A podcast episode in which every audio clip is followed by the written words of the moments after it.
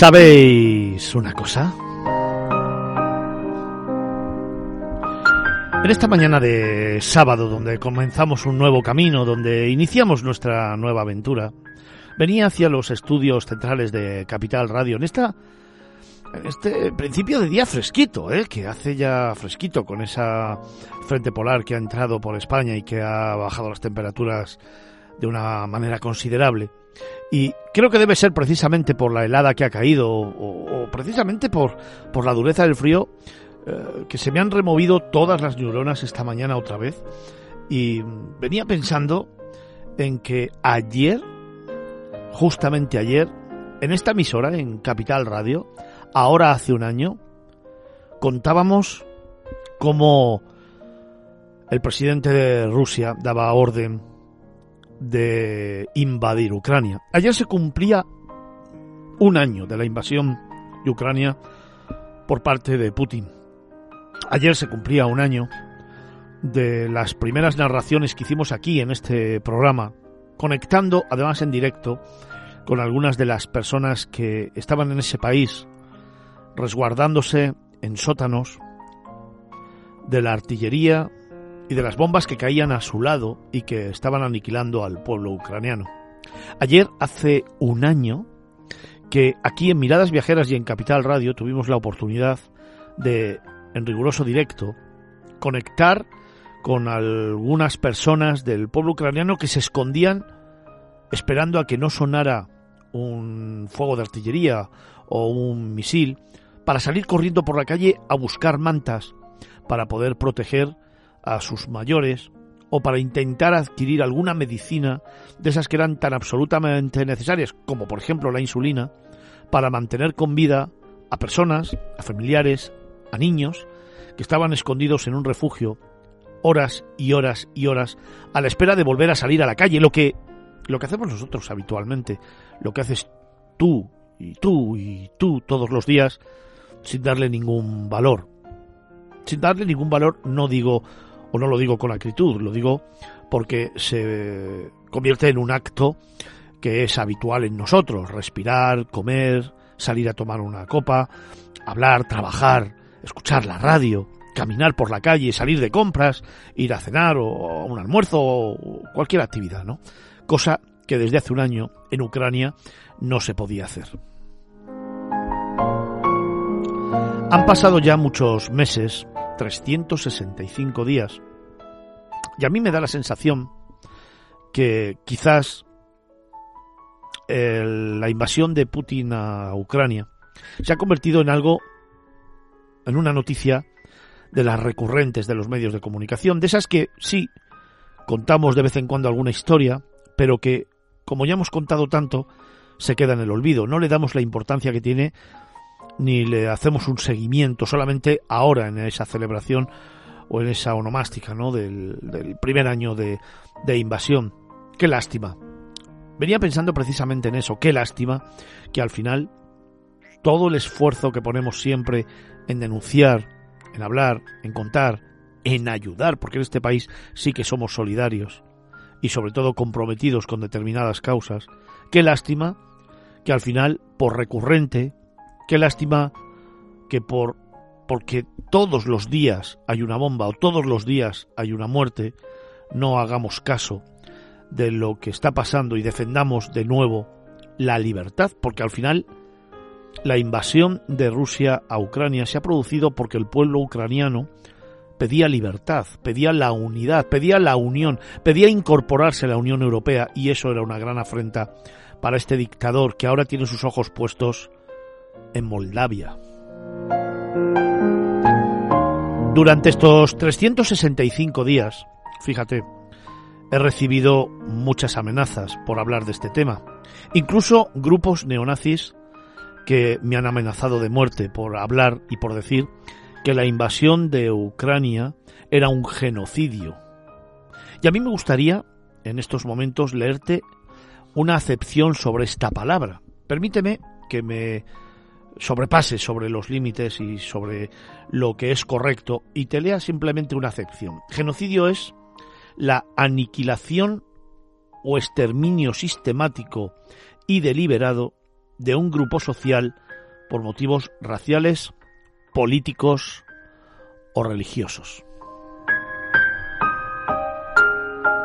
Cuando Putin entró en Rusia, cuando el ejército ruso entró en Ucrania, nos hemos encontrado imágenes de fosas comunes, imágenes de niños asesinados, de mujeres y hombres torturados, fosas comunes en los que había cientos de personas enterrados, fusilados por la espalda.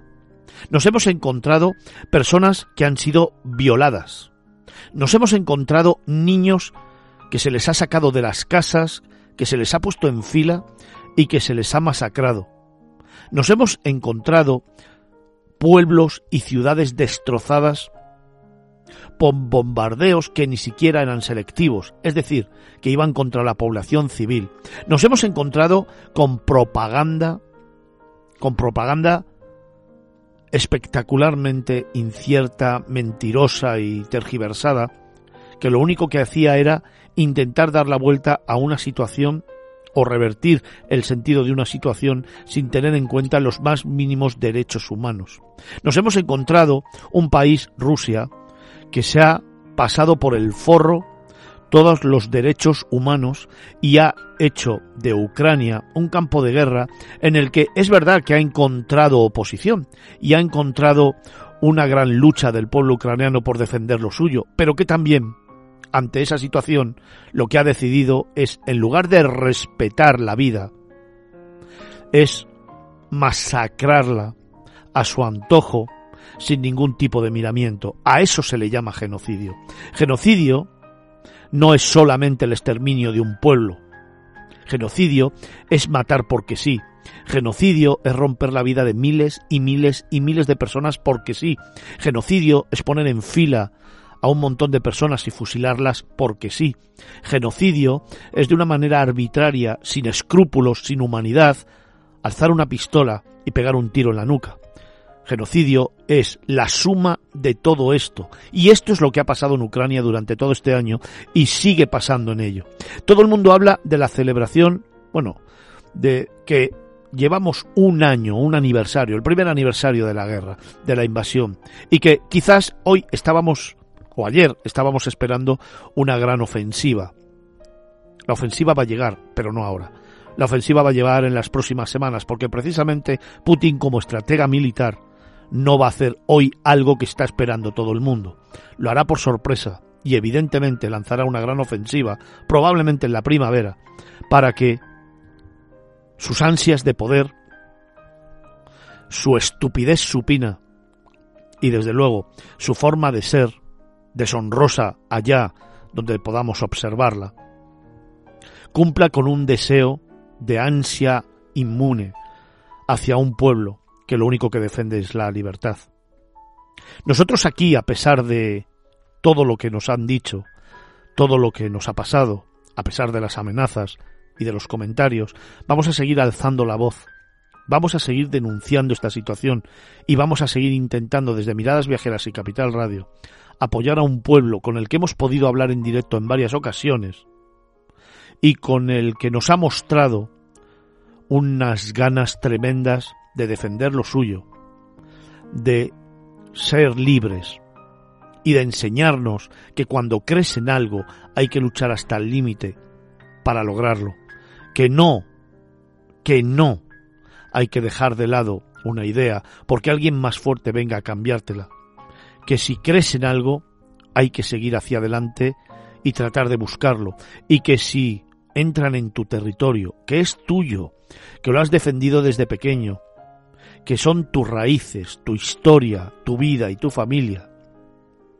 hay que levantar las manos y parar al invasor para intentar seguir siendo tú mismo. Eso nos lo está enseñando el pueblo ucraniano y por lo tanto, aquí, en Miradas Viajeras, vamos a seguir apostando, luchando y denunciando esta situación. Y prometo, si yo sigo siendo el director de este programa, que cuando todo esto acabe, hablaremos de Ucrania como destino turístico, como una manera de intentar ayudar a la recuperación del país, a la recuperación de sus ciudades, de sus familias, de su economía y no va a quedar por mi parte coger una maleta y marcharme allí para recorrer y contar lo que me parece una nación que se merece todo mi respeto, toda mi admiración y en la medida que yo pueda, en la humildad de este programa, desde luego contar su historia y contártela a ti para que la compartas conmigo de la mejor manera que creo que podemos ayudar, viajando allí, invirtiendo allí y contando lo que aquello nos aporta, nos enseña y seguro nos cuenta.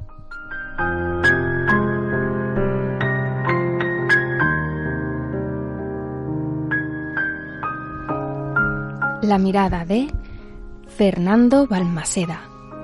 Miradas Viajeras, Capital Radio.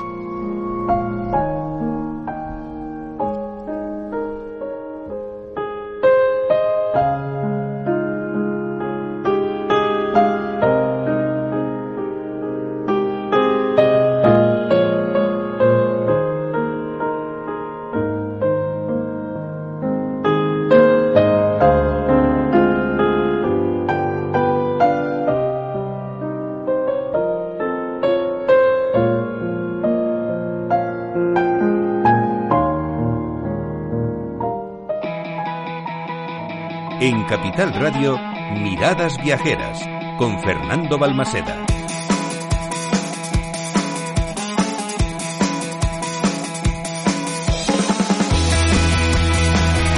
Muy buenos días. Bienvenidos a Miradas Viajeras. Cuatro horas por delante maravillosas.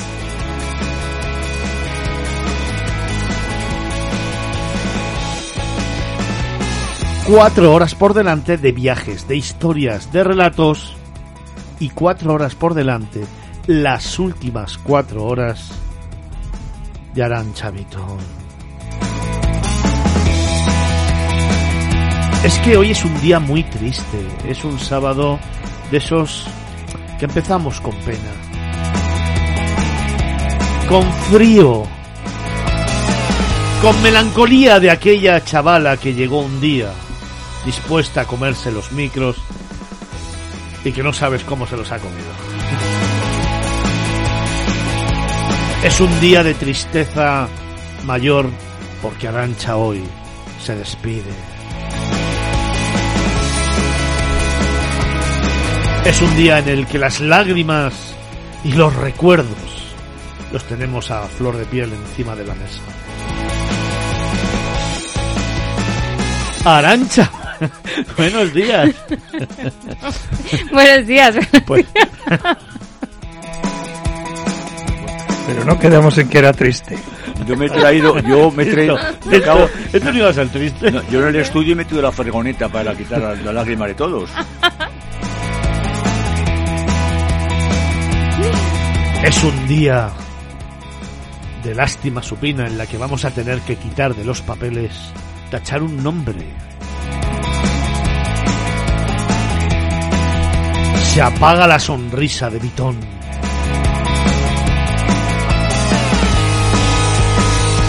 Vamos a esperar que el número uno ¿Eh? para que dé una despedida oportuna. ¿El qué, el qué? El número uno que tiene que venir a dar una despedida Ah, oportuna. bueno, bueno. Nuestro querido viajero, Ya se la damos. el señor Picazo.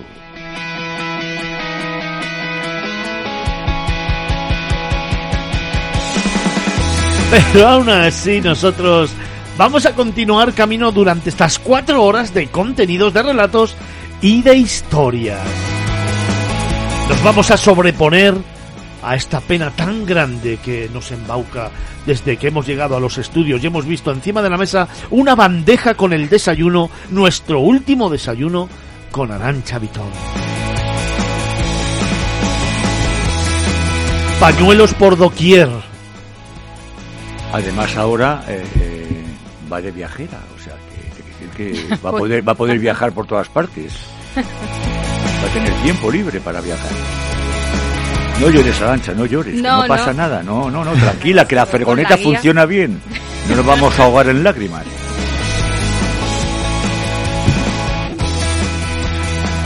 Pero a pesar de Arancha y con Arancha también tenemos un equipazo que continúa con nosotros y que ahora te presento. En primer lugar, todo el equipo del grupo RVD Press, la mejor agencia de comunicación especializada en turismo de este país que produce este programa. En las redes sociales, José Baciero y Vincenzo Tancorre. A los Mickey Mandos, Juan David Cañada.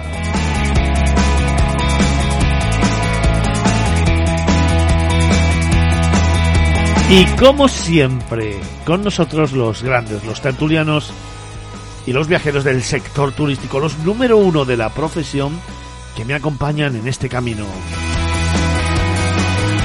A saber. David Vigorra, el director de la revista Q-Travel. Ángel Vigorra, el director del blog Canas de Viaje.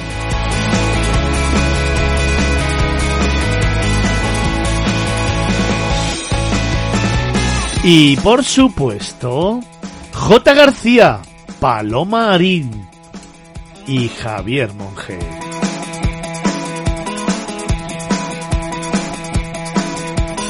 Luego también escucharemos a Antonio Picazo. Y aquí, en los estudios centrales de Capital Radio, en esta mañana de sábado fresquita y lacrimógena por la marcha de Arancha Vitón. Felipe Alonso, el profe, buenos días. Buenos días. ¿Cómo estás? Pues mira, un poco agatarrado, pero bien. Yo venía dispuesto a... Eso es que a- tienes un nudo en la garganta por la salida de Arancha. Sí, no, la verdad es que sí, porque yo venía para hablar de... Tenía otro, un- otro nudo, que era hablar de, de Ucrania. Creo que había que dedicar el programa a Ucrania, pero ahora me he dado cuenta, porque no me acordaba yo que Arancha se nos va. Entonces creo que lo que hay que hacer es dedicar el programa a Arancha. Eh, Arancha, perdona, vamos a compartir eh, Ucrania contigo. Me parece. Eh, yo creo que es lo, lo normal. Me Y, y bueno, yo he traído aquí una caja de clines que voy a repartir entre todos los que estamos aquí en el estudio. Alonso, gracias por estar con nosotros también tú esta mañana. ¿eh? Bueno, ya sabes que si puedo no me lo pierdo. ¿Algo inteligente que decir? Pues mira, eh, inteligente que decir, eh, sí, una cosa muy muy curiosa. Tú hablaste el programa anterior sobre la situación que estaban eh, atravesando en España los hoteleros, que estaban subiendo los precios y que además, eh, bueno, que había una falta de formación brutal, que habías tenido que esperar horas y horas para que te atendiesen en un sitio, que había un pobre chico, eh, pobre entre comillas, eh, botones que no sabía que, que si la recepcionista venía o no venía. Pues mira, yo te voy a contar eh, un caso particular. He llamado a un hotel que me gusta mucho ir en la zona del Levante, no voy a decir qué hotel ni en qué zona, pero en la zona del Levante, y resulta que el precio que me han dado para la habitación en el mes de verano, en julio y en agosto, ha subido más de un 26%. O sea, no lo entiendo, sinceramente no lo entiendo. O sea, yo entiendo que una subida ha sido un 10% más o menos, un 8,5% que es lo que han subido las pensiones y los salarios. Yo entiendo que, bueno, que sí que hay que recuperar un poco, pero un 26% me parece excesivo.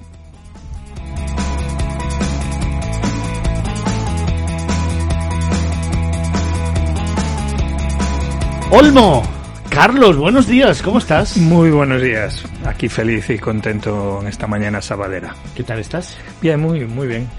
Oye, qué mal lo hemos pasado este año, ¿eh? Con Ucrania. Sí, y, y, ah, yo desgraciadamente a estas alturas creo que se nos va a balcanizar la cosa. Sí, Acordaros de sí. esa guerra que, que a, pes- a pesar de que era súper cruel, a pesar de que también hubo realmente un genocidio o un intento de genocidio por parte de los serbios contra los bosnios, eh, duró un montón de años. Ah, dejó de abrir, por supuesto, los telediarios a los pocos meses, pero la guerra siguió con toda su crueldad y con toda su crudeza durante muchos años. Y creo que desgraciadamente nos, nos va a pasar lo mismo. Eso sí, siempre que el loco de Putin no se canse antes y le dé al botón equivocado o, er- o acertado según él, porque ya nos lo dijo hace dos días antes del aniversario que iba a reforzar su, su armamento nuclear, y que mm, Rusia era invencible y que nunca iba a abandonar la intención de anexionarse Ucrania, porque recordar que al principio decía que era una operación especial contra los grupos neonazis ucranianos, o sea, vamos. Y que iba a durar unos días, llevamos un año. Sí, no, y ahora, y ahora hay posible la fusión con Bielorrusia y atacar Moldavia. Pues, y Polonia se está reforzando, y los países escandinavos se están reforzando, los que tienen frontera con Rusia, o sea que la cosa... Además, bueno, pues una acordaros del éxodo masivo que aquí lo lo documentamos con conexiones en directa en directo con mi buen, buen amigo Miquel Bada, un ciudadano de a pie de la calle que indignado de ver que las, los organismos internacionales trataban de reaccionar, pues él con otro amigo mm, organizaron y consiguieron traerse a varios miles de personas. de los 170.000 que ahora mismo todavía están aquí en España como refugiados, que si lo sumas a los que están en el resto de países de la Unión Europea, pues son varios millones.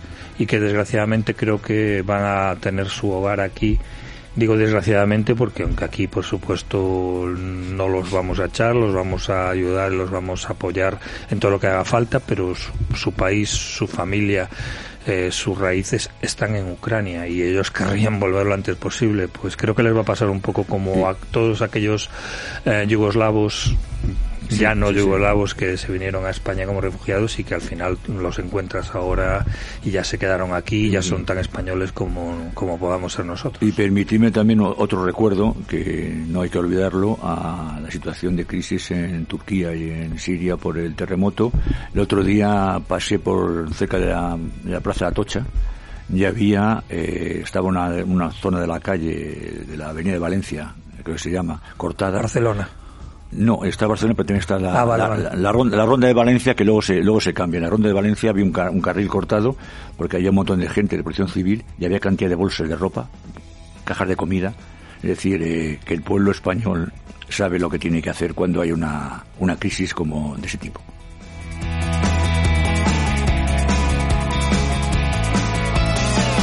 Hablaba precisamente yo hace poquito con autoridades de Polonia y me contaban que turísticamente el país eh, había dado un bajón tremendo porque, como han recibido, es el país que más refugiados de Ucrania ha recibido, eh, la gente ha dejado de viajar a Polonia porque la situación es un poco extraña, porque ve gente en las calles, la pobreza, un poco lo que está pasando. Y me parece del todo injusto, fíjate lo que te digo, del todo injusto cuando es un país que ha recibido a todos los refugiados con las manos abiertas, que evidentemente está poniendo todo el alma en cuidar a la gente que sale de un conflicto bélico y que precisamente porque se produzca esta situación dejemos de viajar a Polonia. Totalmente injusto. Además es que Polonia es un país que tiene unos atractivos turísticos maravillosos y habría que viajar más todavía a Polonia para, bueno, hay que recordar que Polonia, por sus dirigentes, o su presidente concretamente, ha tenido unos cuantos conflictos en los últimos años con la Unión Europea por su manera de entender la democracia. Eh, pero hay que reconocer que en el tema de los refugiados se ha volcado tanto el gobierno como el presidente, como todo el pueblo de Polonia. Yo tengo amigos polacos y es gente, vamos, con un corazón, con un corazón inmenso. Y, y, efectivamente han recibido a, los ucranianos como lo que son, sus hermanos.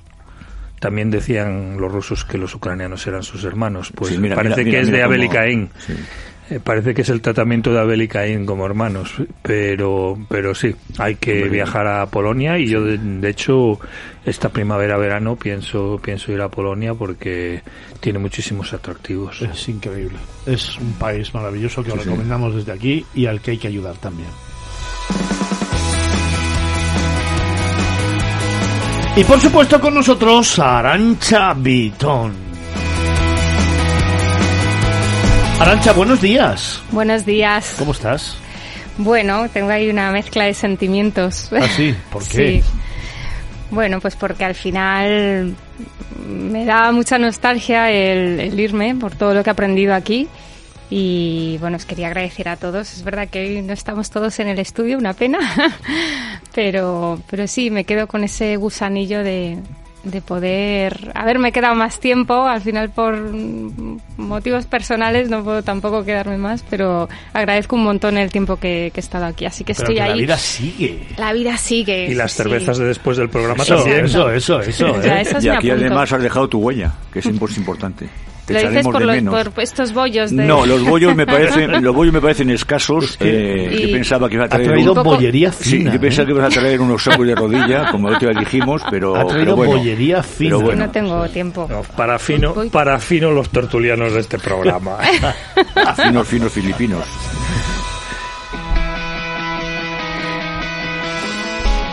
Pues si quieres mandarle mensajes a Arancha Vitón de su buen hacer de todos estos meses, de su voz aterciopelada, de su sonrisa increíble y de su presencia en Miradas Viajeras, puedes hacerlo mandándonos un mensaje a nuestro correo, Arancha. Sí, lo pueden enviar a miradasviajeras@capitalradio.es. También, evidentemente, pueden contactar con nosotros a través de las redes sociales. En facebook.com barra miradas viajeras y facebook.com barra capital radio B. Estamos en Twitter En arroba miradas viajeras y arroba capital radio B. y también en Instagram. En arroba miradas viajeras guion bajo. Y siempre con un hashtag. Hashtag miradas viajeras. Pero a nosotros lo que nos gusta trasladarte, como siempre, es ese número de WhatsApp al que nos apetece que nos escribas, Arancha, ¿y qué es? El 655860923. ¿Te lo sabes, Carlos? De memoria. Venga. 655-8609-23. Y Felipe, ¿te lo sabes? Yo también. Venga. Yo lo digo a mi, a mi aire. ¿eh? Vamos. 655-8609-23. Aire de la Sierra. Aire de la Sierra. 655860923.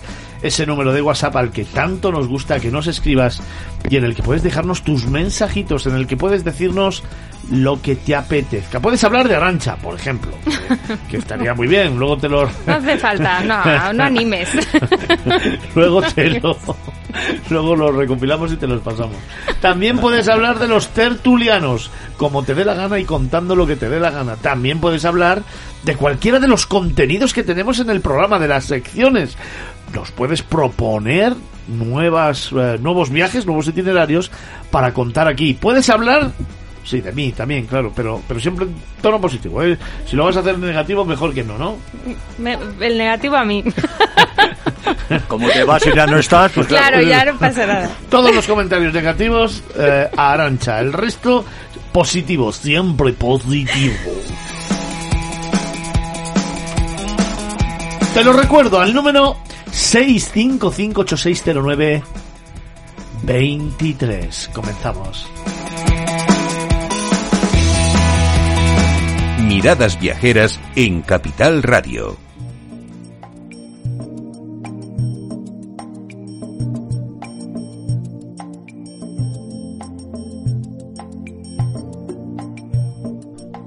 Y lo hacemos, como siempre, con la sintonía de los viajes de nuestros tertulianos.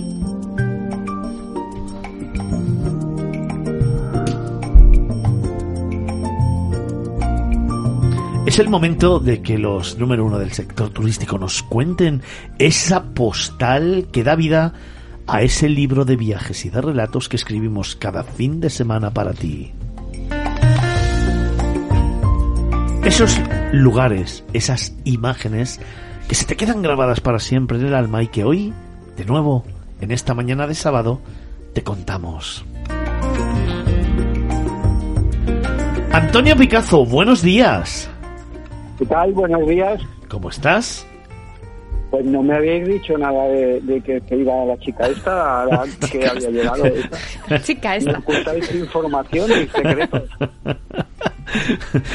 No sé, si, no, no- no sé si recordáis el primer día que vino, que ¿os acordáis que traía coletas y calcetines y, y- y que parecía un pollo mojado. Es madurado, Antonio. Esas informaciones no son coletas. cómo- sí, sí, cómo evolucionan las personas. Y el último día que le dije, oye, ¿me puedes dejar un poquito de sitio? Dice, ¿pero tú quién te has creído que eres? Sí, sí, es que ha crecido profesionalmente. A nuestro lado no veas tú cómo, cómo uno crece, cómo uno se engrandece y, y, cómo de repente coge su sitio, ¿eh? Sí, sí, sí, sí, sí, sí me lo dijo él. En fin, yo me alegro que se vaya. usando un símil africano de esos que te gustan tantos, es que ella se sentía como un ñu recién nacido con la con la jauría de leones o hienas, cualquiera de los dos que, que te podían merendar. Sí, sí, sí, el único que le he defendido siempre he sido yo y mira cómo me ha tratado. Voy a proceder a mi postal.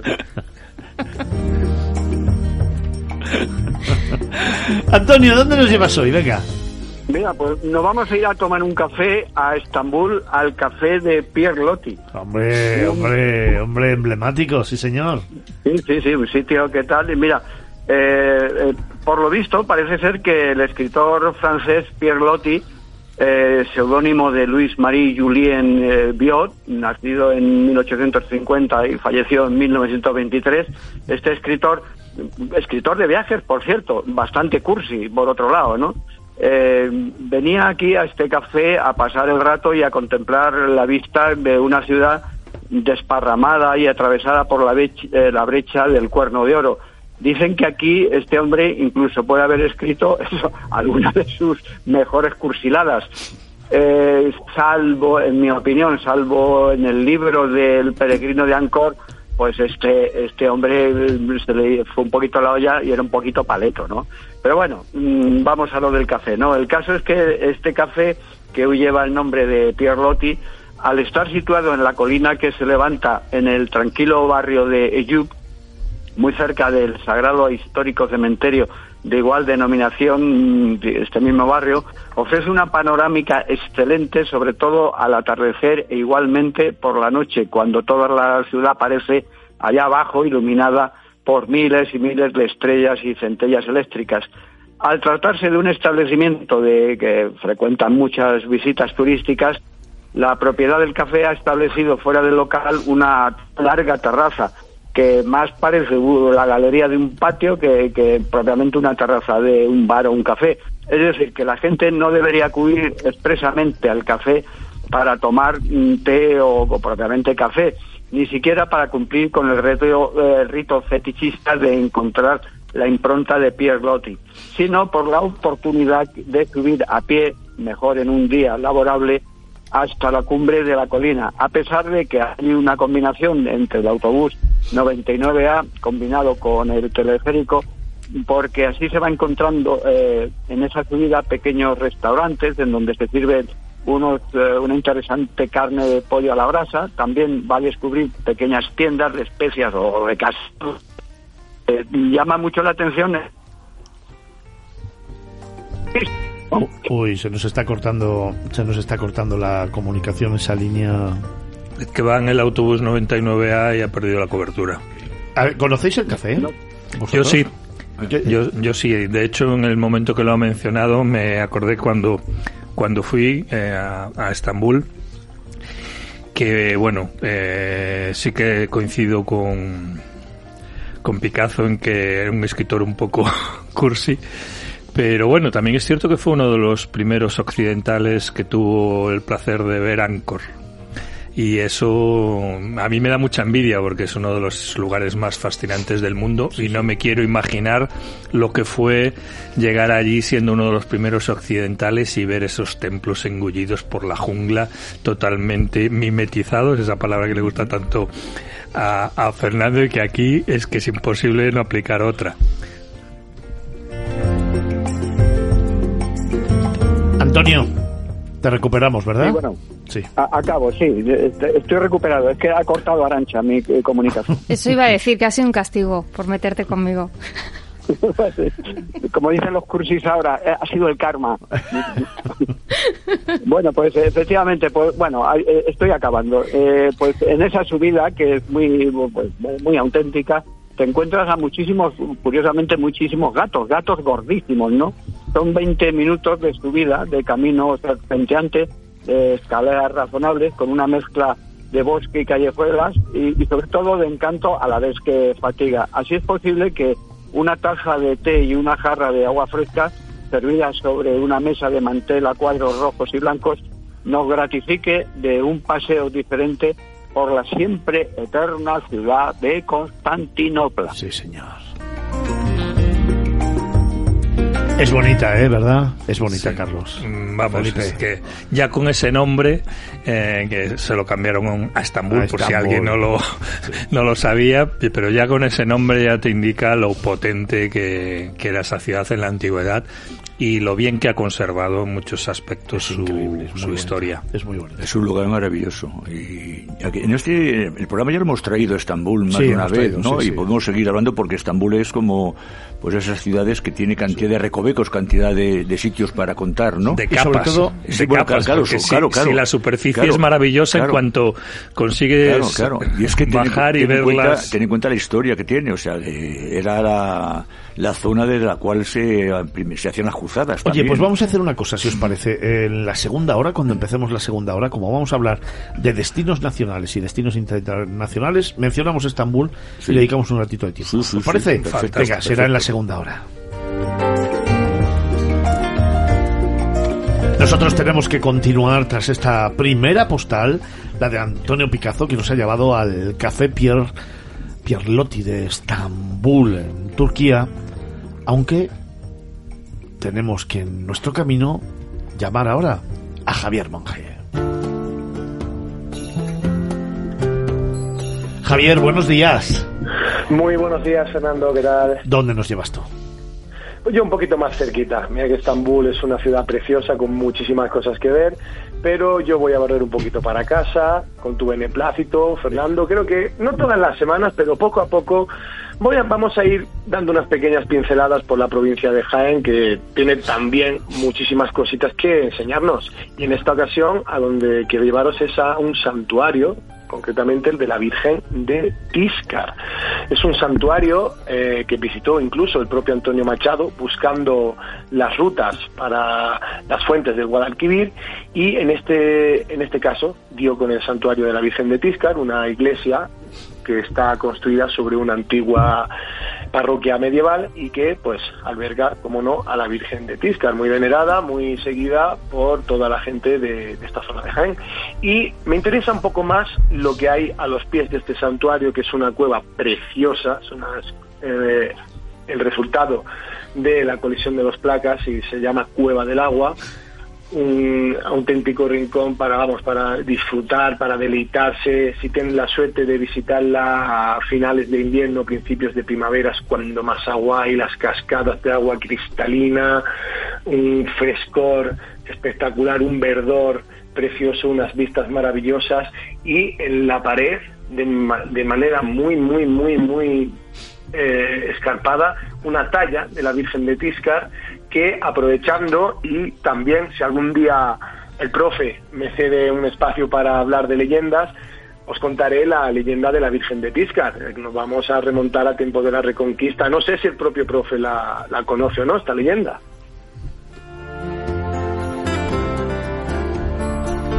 Pues eh, no la debe de conocer porque no ha dicho nada, con lo cual eh, queda resuelto que a partir de ahora, o sea, queda resuelto que esa leyenda la vas a contar tú, Javi.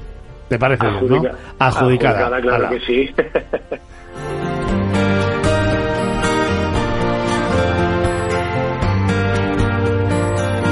Santuario de la Virgen de Tiscar, en Jaén. Otra de esas postales mágicas de nuestros viajes de los tertulianos. El lugar al que nos ha llevado Javier Monge.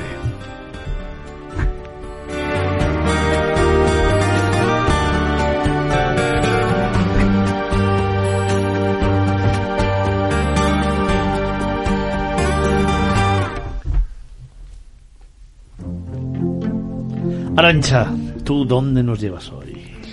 Pues yo os llevo de senderismo. ¿Dónde nos llevas? Pues vamos a hablar de la sendera de los tres que está en la Patagonia Sur de Argentina, en el Chaltén. Y bueno, es, una, es un pueblecito turístico que es muy conocido por montañeros y senderistas porque es la capital del senderismo en Argentina y los escaladores también lo conocerán. Entonces, bueno, desde el Chaltén, desde este pueblo, tienes un montón de actividades para hacer deportes de montaña, también rafting, kayaks, etcétera. Pero una de las rutas de senderismo más famosas es la Laguna de los Tres, que se llama así porque veremos de telón de fondo los tres picos más importantes que los voy a pronunciar regular. Aviso, uno es Saint Exupéry, el otro es Poncienot y el otro es Fitzroy, que tiene una, una altitud de 3.400 metros aproximada. Entonces, bueno, nosotros cuando fuimos, primero el pueblo es muy, es un pueblo turístico, entonces está todo preparado, muy estético, con cabañitas, hoteles, es muy bonito, las vistas son impresionantes. Y luego partes desde el pueblo, son, esta ruta son 22 kilómetros aproximadamente.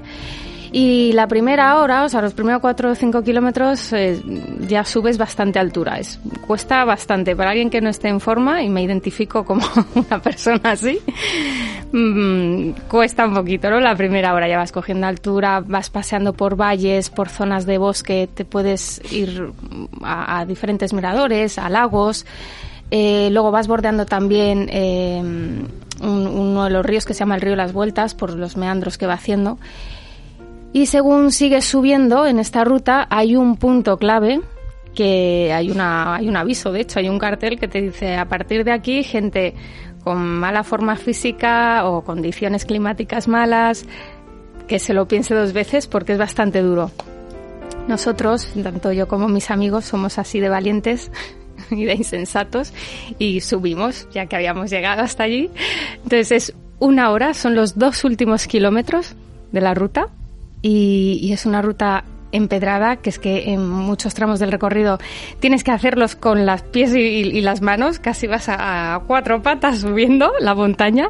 Hay mucha piedra suelta también, o sea que es, es, tiene su riesgo, es peligrosa.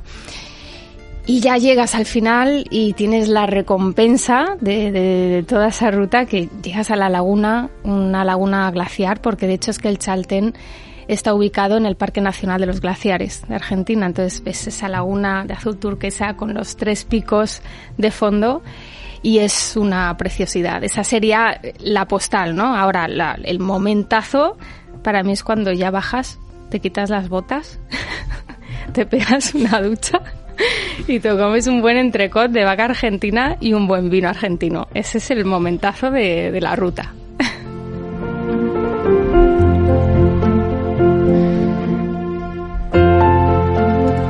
Alonso, Felipe, ¿dónde nos llevas tú? Pues mira, yo soy mucho más eh, nacional en este aspecto y más pueblerino, ¿no? Los voy a llevar a un pueblecito muy interesante, que conquense, de la provincia de Cuenca, que se llama Belmonte. Es un pueblo que tiene dos cosas muy, muy, bueno, aparte de que el pueblo en sí es muy interesante todo el pueblo, pero tiene dos cosas muy importantes. Uno es un castillo, que está muy bien cuidado, que es una verdadera, verdadera gozada y que, bueno, se considera uno de los símbolos de la, eh, de la localidad. Y el otro es la, la colegiata que tiene, ¿no? Tiene una, una colegiata eh, espectacular, eh, la de San Bartolomé, que es gótica y que eh, tiene dos puertas principales. Una es la Puerta del Sol y la otra es la de los Perdones. Merece la pena recorrerla por dentro y ver todo lo que lo que ofrece. Tiene un montón de capillas con un montón de, de tesoros, retablos y luego pues eh, importante pues es penetrar en las murallas de es un hay quedan trozos de lienzo de muralla, penetrar en las murallas y recorrer el pueblo despacio porque también tiene bastantes casonas nobiliarias y eso en, en conjunto yo creo que eh, es uno de los pueblos eh, más interesantes que hay en la, en la provincia de Cuenca. Quizá eh, se puede compartir con el que eh, hace una semana estuvisteis hablando vosotros, de San Clemente, que también tiene mucho patrimonio histórico-artístico y que además está muy cerquita a los dos, con lo cual puedes aprovechar para hacer una ruta entre ambos pueblos. Y luego ahí eh, voy a destacar otro pueblo que está mucho más lejos, porque está prácticamente pegando al límite de la provincia de, de, Valencia, pero que también quiero, por si alguien quiere salir de Cuenca para allá, que un día hablaremos de él, que se llama Moya, y que era el señor de Moya, que era uno de los señoríos más importantes que había en la provincia de Cuenca. Pero esto está, será otra historia, como se suele decir en algunas películas, porque está en otro lugar diferente. Pero la verdad es que un recorrido eh, eh, cruzar eh, el límite entre lo que es la provincia de Toledo, eh, por Quintana de la Orden, eh, adentrarse en Mota del Cuervo con todos los molinos que hay y luego aproximarse a Belmonte para acabar en San Clemente, que por cierto San Clemente, tierra de ajos, porque está al lado del, del, Provencio y el Pedernoso. Yo creo que es una ruta muy interesante para hacer, aprovechando los dos pueblos, el patrimonio histórico-artístico que que tienen ambas localidades. A mí me gusta mucho subir al castillo de Belmonte desde claro, ahí ver una, todo. Claro, es que la planicie que ves todo lo que es, Es la planicie y unos cuantos molinos de viento donde su- donde cierras los ojos y, y los vuelves a abrir y dices, "Habéis Sí, sí. Don Quijote por aquí cabalgando. ¿no? Y, allí se producen las gestas medievales, que es toda una Sí, festividad claro, increíble. claro, es la ¿eh? fiesta, fundamental. Es- es una pasada, todo el mundo vestido. Eh, el castillo se aprovecha, el castillo se aprovecha, Eso un castillo que está en un estado fabuloso. y enfrente del se castillo aprovecha. se montan para todos los Claro, torneos. claro, claro, y- hay- además es eh, una festividad. Sí, sí, sí. Además es que son.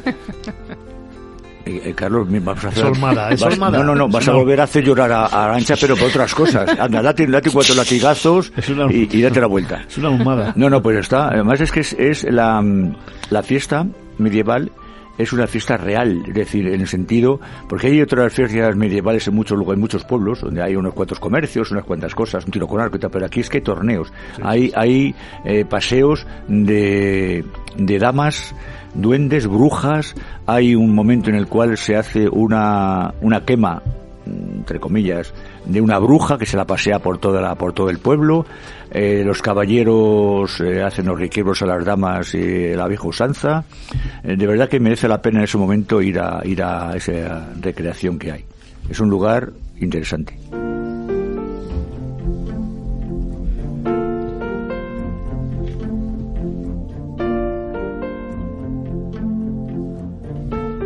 Pues nos vamos acercando a las 10 de la mañana. Habremos consumido nuestra primera hora de programa. Y lo estamos haciendo contándote los viajes de nuestros tertulianos. Te recuerdo, Antonio Picazo nos ha llevado al Café Pierre Lotti de Estambul.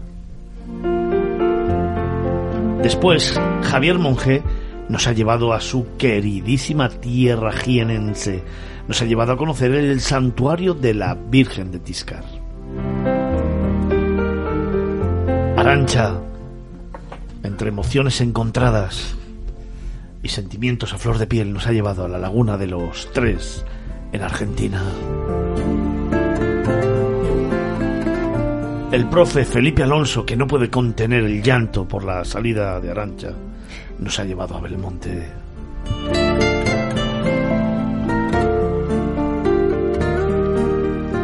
Carlos Olmo, con ese nudo en la garganta que tiene en estos momentos, ¿dónde nos va a llevar?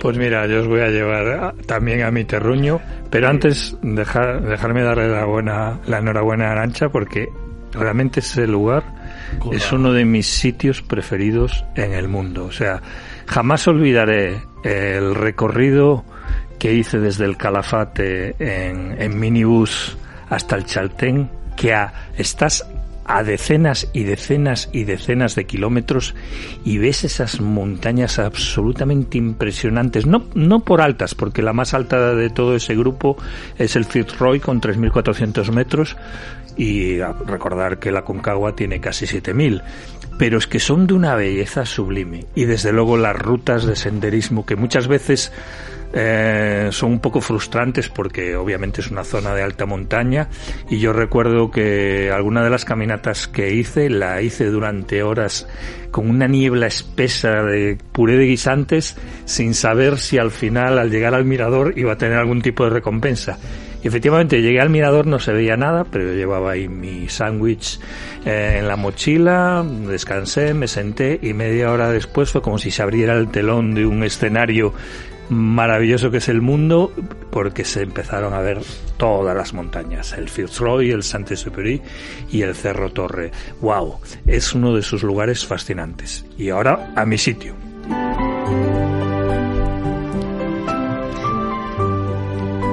¿Cuál es tu sitio?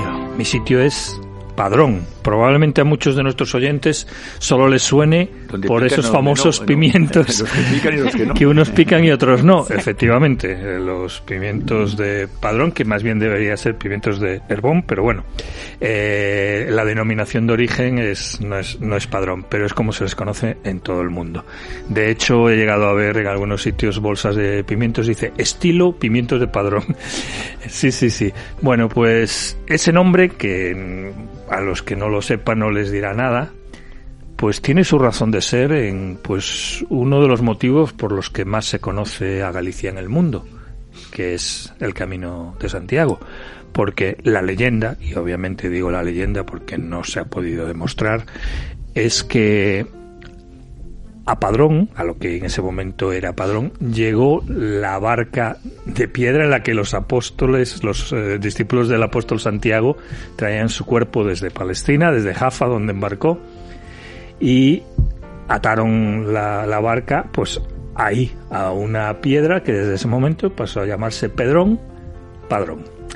Pero bueno, aparte de, de esa leyenda, eh, es un lugar, un pueblo muy auténtico gallego, que además es cuna de la que es para mí nuestra principal literata, que es Rosalía de Castro, allí nació, y también allí muy cerca, en Iria, Fabl- Iria Flavia, tenía en su casa museo eh, Camilo José Cela, otro gallego ilustre. Entonces, bueno, pues es un pequeño pueblo que está a solo 20 kilómetros de Santiago y mucha, mu- mucha gente no, no lo visita porque realmente no es un lugar demasiado, demasiado turístico, pero que yo desde luego recomiendo porque, bueno, ahí vas a estar rodeado de esas historias, de esas leyendas que han conformado Galicia desde tiempos inmemoriales.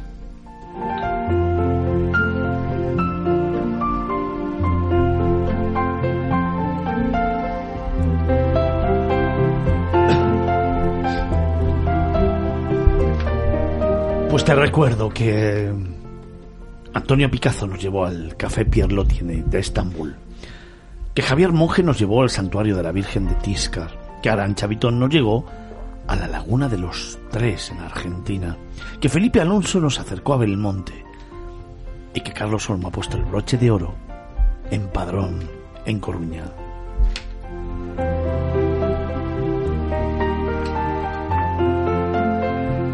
Y también te recuerdo que tenemos por delante otras tres horas de programa. Te hablaremos de destinos nacionales e internacionales. Te hablaremos de patrimonios de la humanidad. También nos vamos a ir a un lugar mágico. A Ciudad Rodrigo.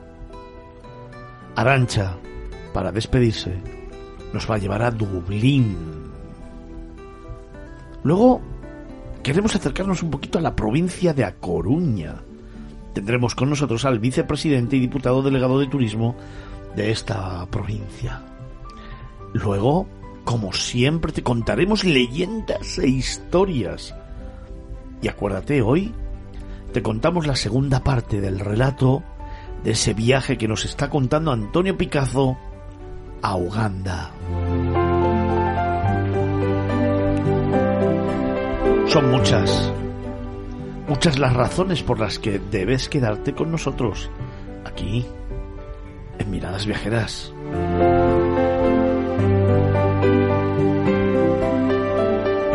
Pero la principal de todas ellas es que tenemos que despedir a Aranja Vitón.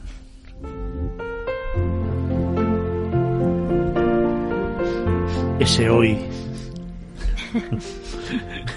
Eso es, eso es catarro, Felipe. Alergia. Ese hoy es nuestro gran pesar. Es triste, un, triste, un día triste. Antonio Picazo nos recordaba cómo llegó Arancha aquí, con sus coletas, sus calcetines de cuadro subidos hasta la rodilla, su pequeña falda y claro, esos zapatos de colegiala sobre los que caminaba con paso firme. Y nos mostraba a todos una forma diferente de contar historias. Arancha comenzaba a hablar y el tono de su voz generaba magia. Magia en cada destino y rincón que íbamos narrando poco a poco y despacio, con esa sonrisa infinita que siempre pone. Arancha nos fue cautivando a todos poco a poco, entre sonrojos, nervios, errores y aciertos, entre gestos y esa luz que tienen sus ojos cada vez que llega a la radio, porque la radio es protagonista, lo ha sido en su vida en estos últimos meses. Pero todo lo que empieza termina. Y hoy, esta historia y este relato que Arancha Vitón ha ido escribiendo durante los últimos meses concluye aquí, en tu casa, en Capital Radio.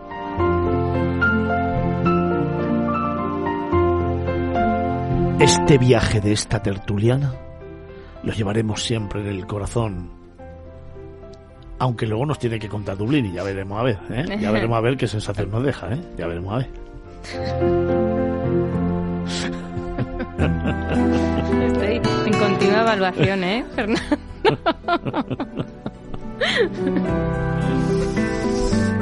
Nuestra yogurina se nos va. Continúa camino. Sigue su historia. Va a seguir escribiendo su relato y su vida. Y esperamos que siga desde la lejanía, conectada a nosotros, a esta mirada viajera que siempre deberá llevar en su corazón y que nosotros tendremos puesto en ella.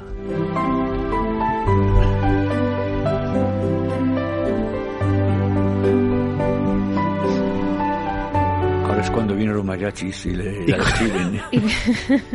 Y con este pequeño relato nos acercamos a las 10 de la mañana en Capital Radio, en Miradas Viajeras, tu programa de viaje, del que aún nos quedan tres intensas horas. No te vayas, sigue con nosotros en Capital Radio, en la radio que viene. A las 10 de la mañana continuamos contigo.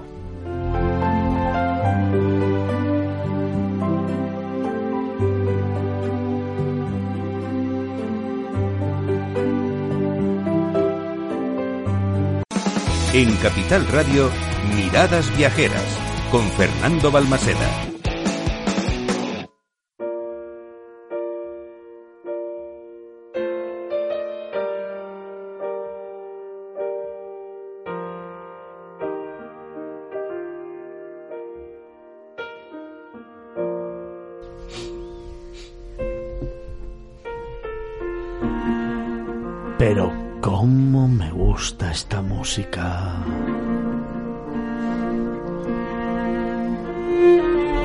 Comenzamos segunda hora de programa.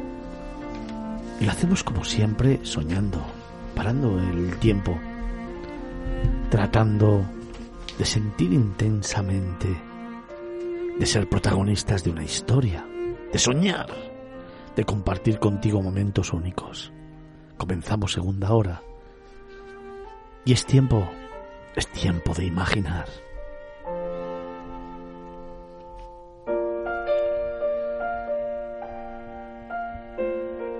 Déjame que te cuente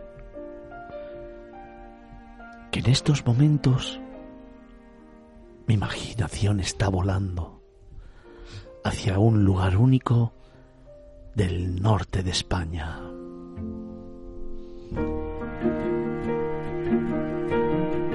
Déjame que te cuente que a las 11 de la mañana tenemos por delante cuatro horas el próximo sábado para hablar de A Coruña. Déjame que te cuente que el 4 de marzo Miradas Viajeras se marcha a hacer en directo su programación desde la Feria Biocultura en esa ciudad mágica en la que el mar está siempre presente. Déjame que te cuente que de 11 a 3 de la tarde, el próximo sábado, vamos a contarte historias, vamos a contarte todo lo que representa una provincia mágica en la que los olores y los sabores siempre están presentes. Déjame que te cuente todo lo que una tierra que abraza y que realmente te hace sentir, te regala en cada uno de sus pueblecitos y ciudades.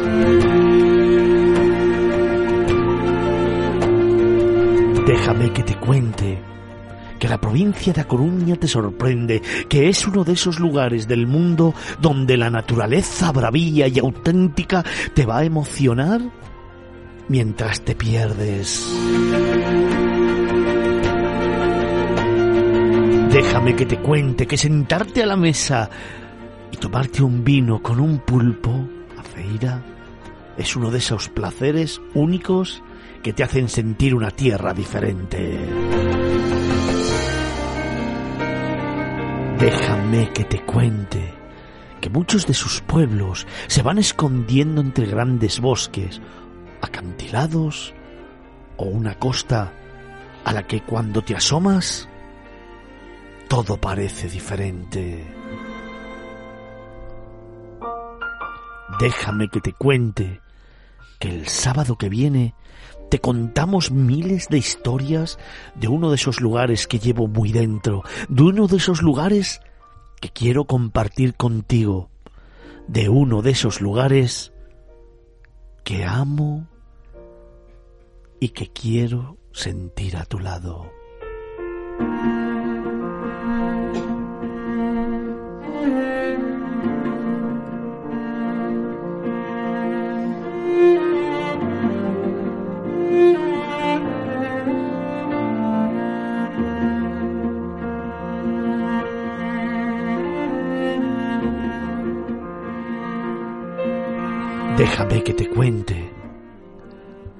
Van a ser cuatro horas intensas en las que te vamos a desgranar todo lo que biocultura te ofrece. Déjame que te cuente que serán muchos los protagonistas que se sienten con nosotros y a los que tratemos de llegarles al alma y compartir contigo sus lugares más íntimos, más bonitos, esos lugares en los que han hecho su vida. Déjame que te cuente que el sábado que viene iniciamos un camino de tu mano en A Coruña. Déjame que te cuente que el 4 de marzo Miradas Viajeras viaja Biocultura para hablarte de una tierra mágica, de faros, de historias y de leyendas, de prados verdes, de camino de Santiago, de fiestas marineras, de pueblos pesqueros, de carreteras sinuosas y de naturaleza exhaustiva.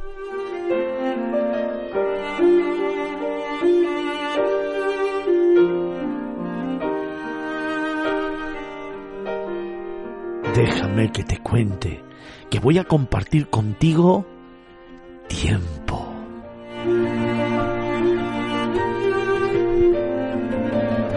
Déjame que te cuente que van a ser cuatro horas intensas desde las once de la mañana hasta las tres de la tarde. Y todo ello aquí, en Capital Radio. Déjame que te cuente que vuelvo a un lugar de esos que para mí tienen un significado especial. Déjame que te cuente que cuando recorro su provincia, que cuando me escondo en sus pueblos, que cuando que cuando hago kilómetros por sus carreteras para llegar a lugares que están en lo alto de la montaña y desde los que descubro esa naturaleza que te va envolviendo, me siento como en casa.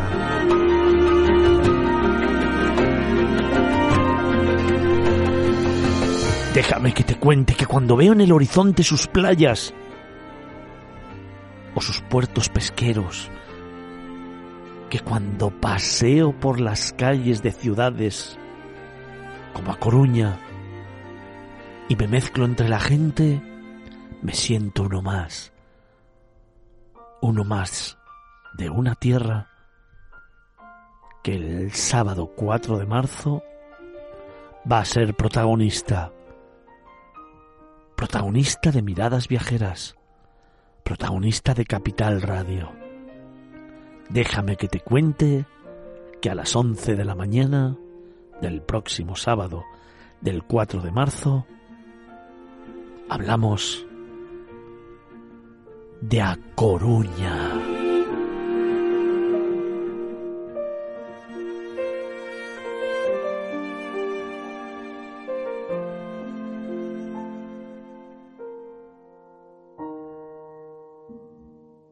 Miradas Viajeras en Capital Radio.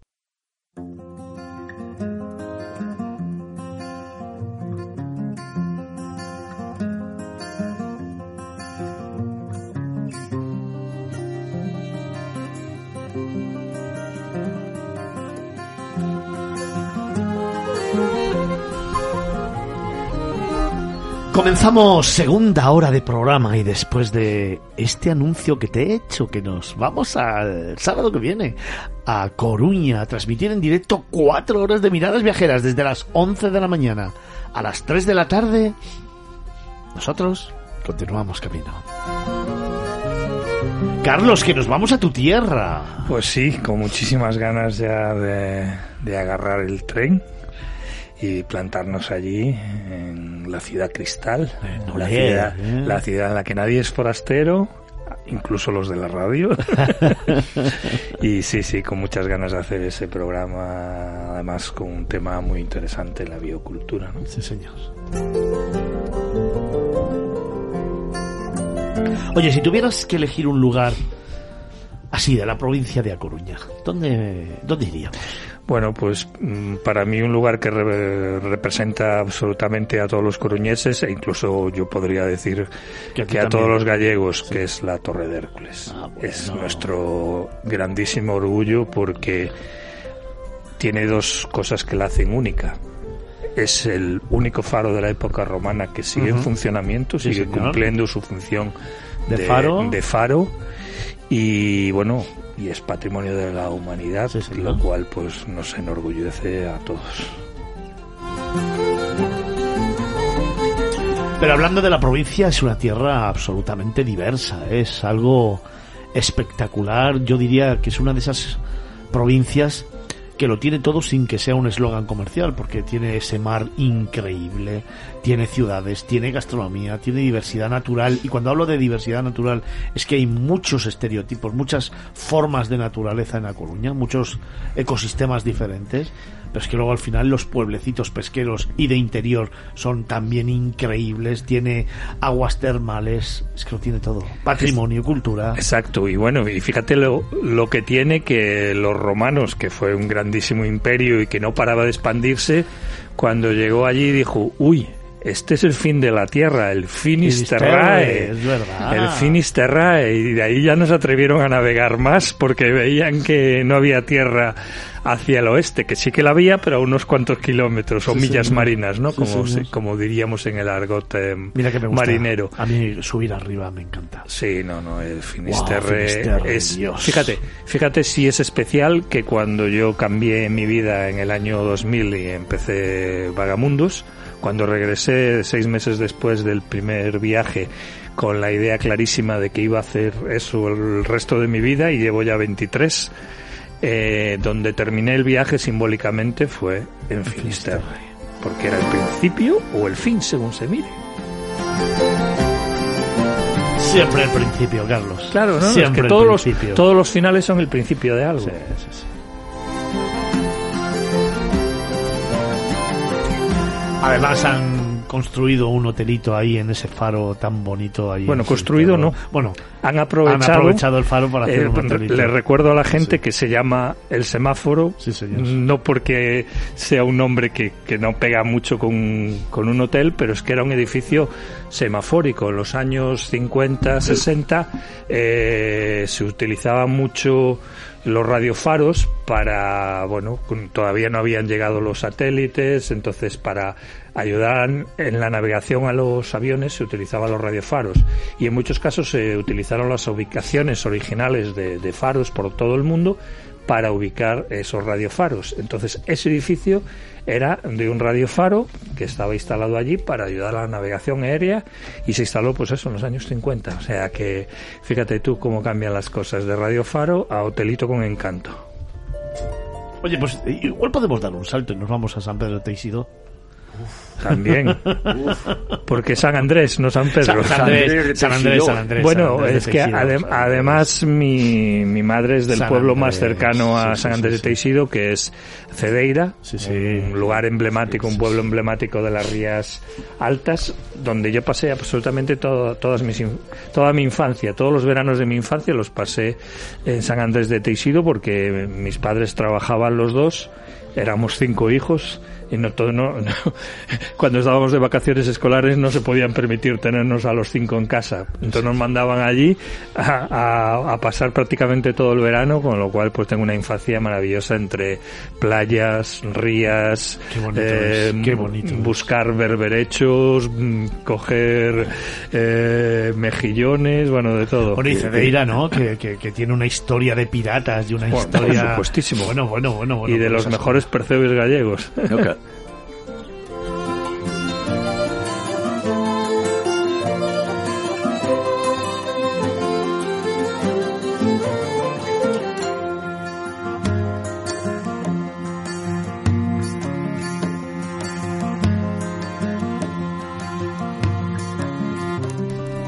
Además es uno de esos lugares emblemáticos donde suele decir que todo gallego debe ir eh, una vez en la vida y donde se dice que en la romería el que no ha ido vivo va muerto. Que la Sí, a familia San van a Andrés de Teixido que de morto o que non foi de vivo. Exactamente, que van a buscarle al cementerio, le llaman a la tumba, le dejan un hueco en el coche y lo llevan allí y me llenan con él.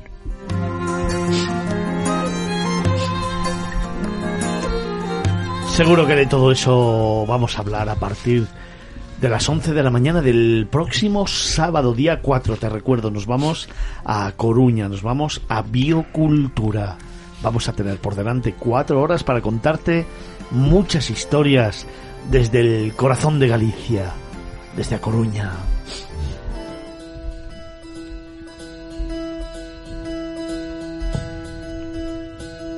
Pero dejadme que en estos momentos y teniendo la Semana Santa por delante, te contemos algunas pistas, te demos algunos relatos y algunos consejos para viajar en las próximas semanas.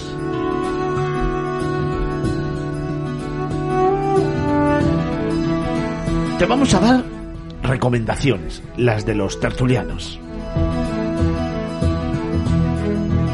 Algunos de los imprescindibles donde pasar unos días de vacaciones.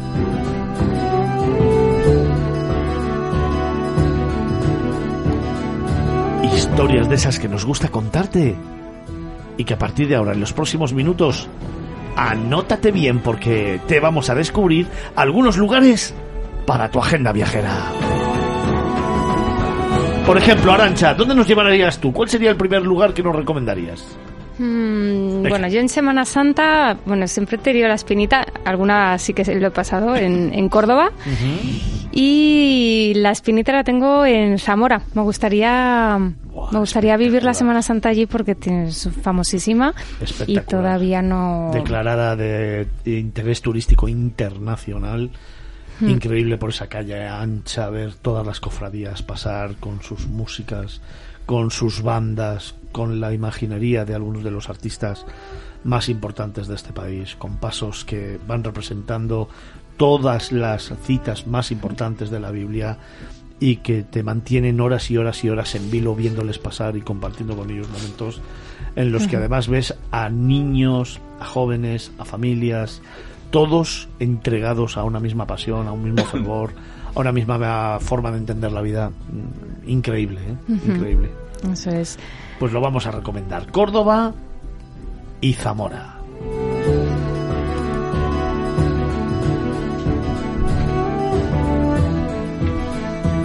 Carlos, ¿tú dónde nos llevas? Venga, alguna Pues, recomendación. Luego sí. vuelvo, ¿eh? Eh, pues un lugar donde no se celebra mucho la Semana Santa, pero que antes cuando Picasso ha mencionado el café de Pierre Loti, me han traído un montón de recuerdos de, de Estambul. Estambul, ¿no? Me parece una ciudad perfecta, por ejemplo, para esos cuatro o cinco días de Semana Santa, porque no te vas a aburrir ni un solo minuto, porque vas a tener pues, la posibilidad de, de visitar uno de los edificios que en origen fue católico, una basílica católica, basílica. Santa Sofía, y que desgraciadamente ahora en ese proceso de de que el presidente de Turquía pues eh, está islamizando poco a poco el país pues eh, desgraciadamente ahora lo han reconvertido de nuevo a mezquita cuando tienen enfrente una mezquita enorme y tremenda pero bueno eh, se trata un poco de tapar u ocultar esos esos rasgos eh, cristianos que es el nombre además or- original de la ciudad Constantinopla del emperador Constantino pero bueno, hay muchísimas cosas increíbles que, ver, la parte europea, la parte asiática, pues bueno, las cisternas subterráneas. Es fascinante bajar ahí y ver ese tamaño de esas cisternas que datan desde la época romana en muchos casos, ¿no? Absolutamente increíble. Y callejear, a mí me parece una de las ciudades más increíbles del mundo para callejear, mercadillos. El Gran Bazar ya no, porque casi todo lo que se vende allí ya es made in China. Sí. Y, y, bueno, el edificio en sí sí que es interesante, darse una vuelta por ahí, pero que nadie vaya a esperar, nadie vaya al Gran Bazar para comprar productos de artesanía turca. No creo que quede un solo puesto dedicado a ello.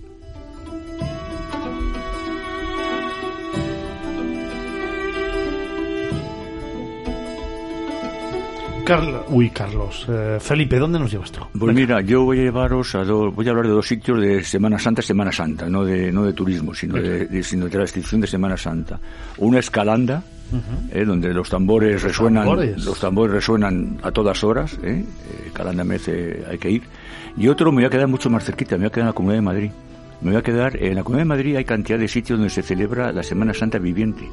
Voy a destacar una eh, por encima de las otras porque es la que yo conozco más intensamente y porque se hace también aprovechar un pequeño castillo, un torreón que queda para eso, que es Villarejo de Salvanés. Allí hay una, una festividad donde son, pasos vivientes, donde se puede se- ver. También está Morata de Tajuña, o también hay otra. otra. Eh, sí, pero bueno, pero yo me gusta destacar los pueblos más pequeños, porque Chinchón es un pueblo más conocido por muchas cosas. Entonces hay que destacar en la Comunidad de Madrid pueblitos más pequeños No, pero yo te lo digo por la por la semana- por- por la representación de la Ah, bueno, sí, Santa, bueno, ¿no? claro, claro, sí, sí, Desde sí, pero vista- sí, sí, no, es, es quizás sea de las mejores, La mejor. pero yo mm, quiero destacar esas para que la gente que quiera ver algo, pues vaya a otros lugares diferentes, porque Chinchón tiene muchas cosas que ver en muchas épocas del año. Sí. Sin embargo, Muerte de Tajuña tiene menos cosas, Viejo de Salvanés tiene muchas menos cosas, menos conocido, porque además de Salvanés está en la carretera que va a Valencia, con lo cual antes se pasaba por allí, ahora con la autovía y autopista se deja a un lado y es una tierra de paso y merece, es un sitio que merece la pena visitar.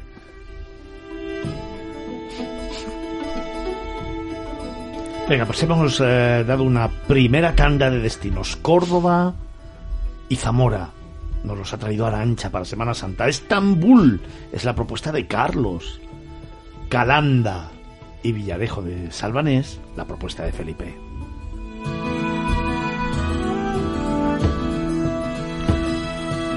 Venga, Arancha, damos otro pasito más. A nivel internacional, ¿dónde nos llevarías tú? ¿Cuál sería tu destino Mm, para viajar Bueno. esta Semana Santa? a nivel internacional, pues os llevaría a una de las islas de las Antillas, a Guadalupe. Sí, señor. Qué bonito es. Es, mm, sí, es preciosa, es una isla así con forma de, de mariposa y además muy verde. Eh, puedes hacer un montón de actividades. Yo- ya sabéis que suelo hablar mucho de naturaleza, pero a quien le guste bucear, ahí es una, es una isla Tiene- fabulosa para, para practicar buceo. Y tiene una fortaleza de la independencia increíble, increíble, brutal. Sí, sí, sí. Rutas también de senderismo, mm, por supuesto, porque es todo como una... Al final es muy selvático, ¿no? Lo que vas a encontrar en, bueno, fauna y flora en, en la isla de Guadalupe. Y, bueno, recomendada, sí, recomendada a todo el mundo.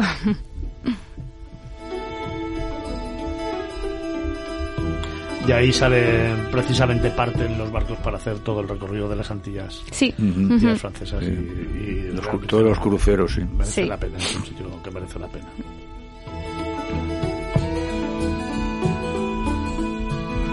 Carlos, ¿dónde nos llevas tú? Venga, otra propuesta ahora nacional. vale, ya hemos invertido los, claro. los conceptos. Claro. Eh, bueno, pues os voy a llevar a, a un pueblo de a mí de los que me gusta más de, de todo lo que lo que es Cataluña y que por supuesto en, en, verano se masifica mucho como tantos otros lugares de la costa pero que en invierno y primavera tiene un encanto muy especial que es Siches.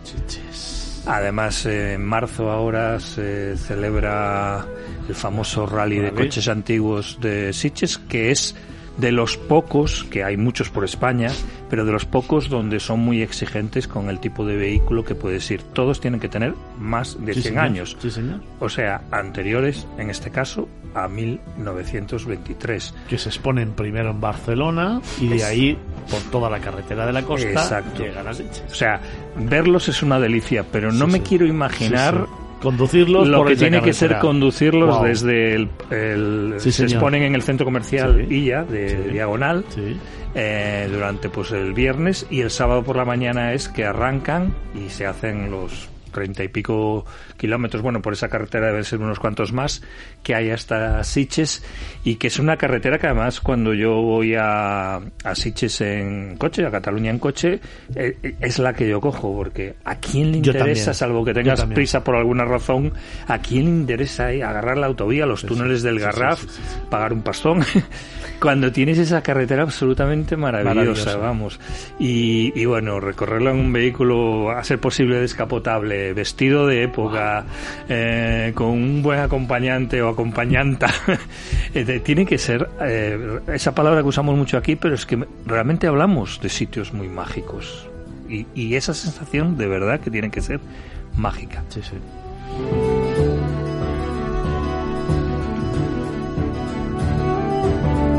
Felipe, tú, ¿dónde Pues me ahora llevas también salto a do- el- dos internacionales. Eso es, venga. Voy a decir dos. Vamos. Mira, uno hemos hablado de Estambul y muy cerquita, por proximidad, más o menos, eh, está nada más y nada menos que Atenas. Atenas bien merece la pena aprovechar, eh, porque además en Semana Santa yo creo que no haber mucha gente por allí, porque la gente se desvía a otros lugares, eh, a otras ciudades que luego. Pero, pero en general, fíjate, eh, hablando con Poppy, con la Sí, directora sí. de la Oficina de Turismo de Grecia en España, que por cierto, en los próximos días la abandona y Ah, se va. sí, sí, se va, eh, me, me contaba con tristeza que Grecia no es ni por asomo uno de los países eh, a los que lo viajan los españoles. Todo lo contrario. O sea, la cuota de mercado que tiene Grecia está en torno al 0,8, Mm. 1%.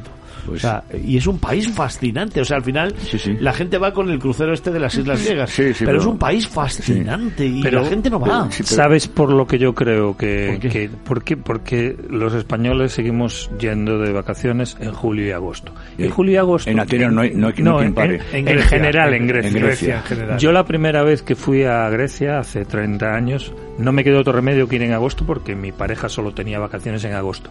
Jamás me he arrepentido tanto de ir a un sitio, siendo como es maravilloso. ¿Cuándo he vuelto a Grecia? La última vez fue en noviembre. Buen tiempo, todavía te podías bañar Sí. estar en una isla como Santorini sin apenas turismo, pudiendo eh, eh, o sea, no tener que hacer cola para coger la mejor mesa del restaurante en una terraza, los precios mucho más económicos, tanto de alojamiento como de todo. Bueno, o sea, Grecia es una auténtica maravilla en otoño y en primavera. Sí, sí, es, eh. Pero como los españoles seguimos sin desestacionalizar nuestras vacaciones, muchas veces porque Es que no allí- podemos, pues yo creo que esa es la razón. Allí son 44 y 45 grados eh, en verano. Y la segunda me vas a, a permitir, la segunda voy a, hacer, voy a hacer un clásico de esta época de Semana Santa que es Lisboa, la ciudad blanca. Para mí la ciudad blanca es una, aunque- te voy a decir, te voy a confesar que, como bien sabes, estuve hace unos meses en Oporto, a final de año, y a mí me gusta, sí, me gustó más Lisboa, pero Oporto me impresionó. Y tenemos que tener un día aquí el programa Oporto, porque como estudio internacional, porque a mí me ha impresionado. Es fascinante, Además. Oporto tiene una cosa que no tiene Lisboa, eh, que es una de las iglesias con mayor número de azulejos en, en- en- la, en la fachada exterior y, y por dentro. Es una cosa extraordinaria. Así que, eh, antes de que me arrojes el guante, le daremos una Puedo prometer, oportunidad. puedo prometer y prometo que le vamos a dar, según dice Carlos, una oportunidad a Oporto, ¿eh? bebiéndonos un minillo de Oporto aquí también, de paso. Se la vamos a dar porque a mí me encanta. Oporto me gusta mucho más que Lisboa, disfruto. Mm, es- y yo voy a Lisboa precisamente, terminamos el programa y mañana marcho para, para Lisboa porque empieza la BTL, la Feria de Sí, Turismo sí. de Lisboa. Y además, eh, bueno, tengo una agenda muy, muy, muy intensa lunes, martes y miércoles allí. Pero quizá algún ratito tengo para escapar mi callejear que me gusta. Bueno, mucho. pues mira, eh, te voy a aconsejar, bajando de Ayun, bajando del, del castillo, eh, por la calle principal que bajas en cuesta, hay un restaurante que se llama Cachito. Ahí entras y pides papas fritas. Y son las cáscaras de las patatas fritas. Y están crujientes. Y eso es una cosa que es, que vamos, maravilloso. Te lo aconsejo. Seguro que tiene estrella Michelin. Si no tiene Michelin tendrá Michelón, pero vamos, es igual. Hoy Olmo está sembrado, ¿eh? Hoy, Hoy, hoy- Olmo está sembrado. es que se ha enterado de La Coruña y se le ha puesto los Se ojillos. está sembrado. Entre La Coruña y Arancha que se va, pues mira, un ojillo de- llorando y otro ojillo Todo voy a dar 30 segundos simplemente para que penséis así, flash, un flash de el mejor sitio para vosotros para descubrir la próxima semana o las próximas semanas para nuestros oyentes. Un sitio, pa, pa, pa.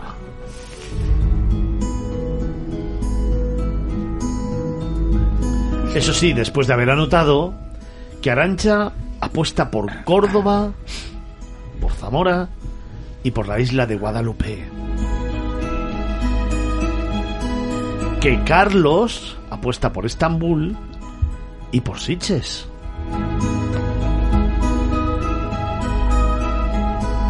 Y que Felipe Alonso, el profe, que siempre tiene que ser más, nos ha planteado cuatro. Calanda, Villarejo de Salvanés, Atenas y Lisboa.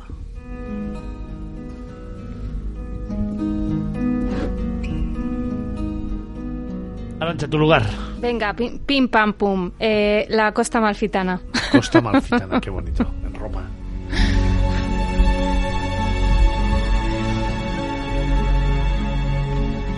Carlos, tú. Pues yo os voy a dar un 2 por 1 que es Granada, porque en Semana Santa, ahora en Granada, tendremos la oportunidad, si queremos, de ver esa Semana Santa también muy buena. Sí, señor. y al mismo tiempo irnos a esquiar a Sierra Nevada. Que ahora Eh, todavía cuando- nieve, sí, sí. Sí, sí, sí, sí. Cuando yo esquiaba era uno de mis lugares preferidos de, de España.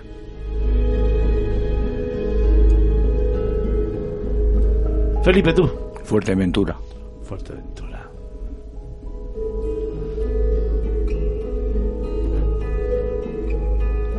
El tuyo, Fernando. Pues así, pim pam pum, en España me gustaría regresar inmediatamente a Navarra. Creo que en estos momentos puede ser espectacular. Y a mí me encantaría volver a Polo Norte. Irme y, y volver a sentir esa sensación. Me apetece mucho. Y otro de los pendientes que tengo, regresar a Japón.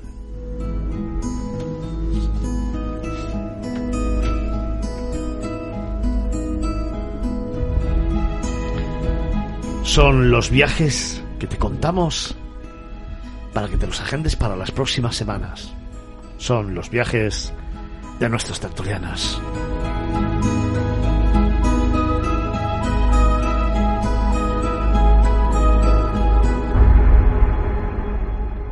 En Capital Radio, Miradas Viajeras, con Fernando Balmaseda.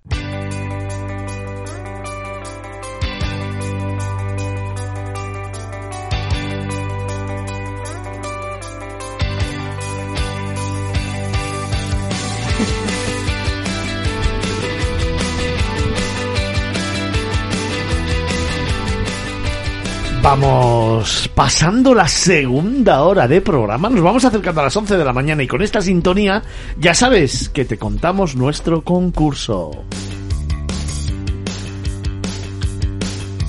Arancha, con una pregunta. ¿Cuál es tu imprescindible para irte de viaje? Mira, me lo has puesto a... Eh, ¿Cuál sería tu imprescindible, profe?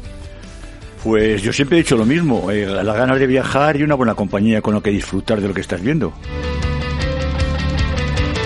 Carlos, tu imprescindible. Bueno, pues la cámara fotográfica, porque es algo que me ha acompañado desde niño.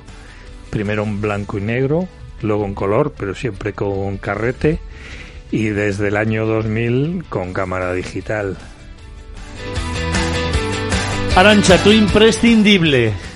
Era la cámara, pe- la No, cámara no, fotográfica, pero por no, por no repetir voy a decir que una buena compañía como sería la vuestra, además que hacéis de guía turístico, vamos, perfecto, o sea que os llevaría a todos de viaje. Os invito, ¿eh? Os invito yo.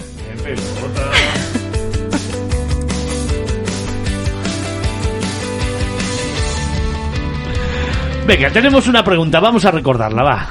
Es cuál es tu imprescindible para irte de viaje.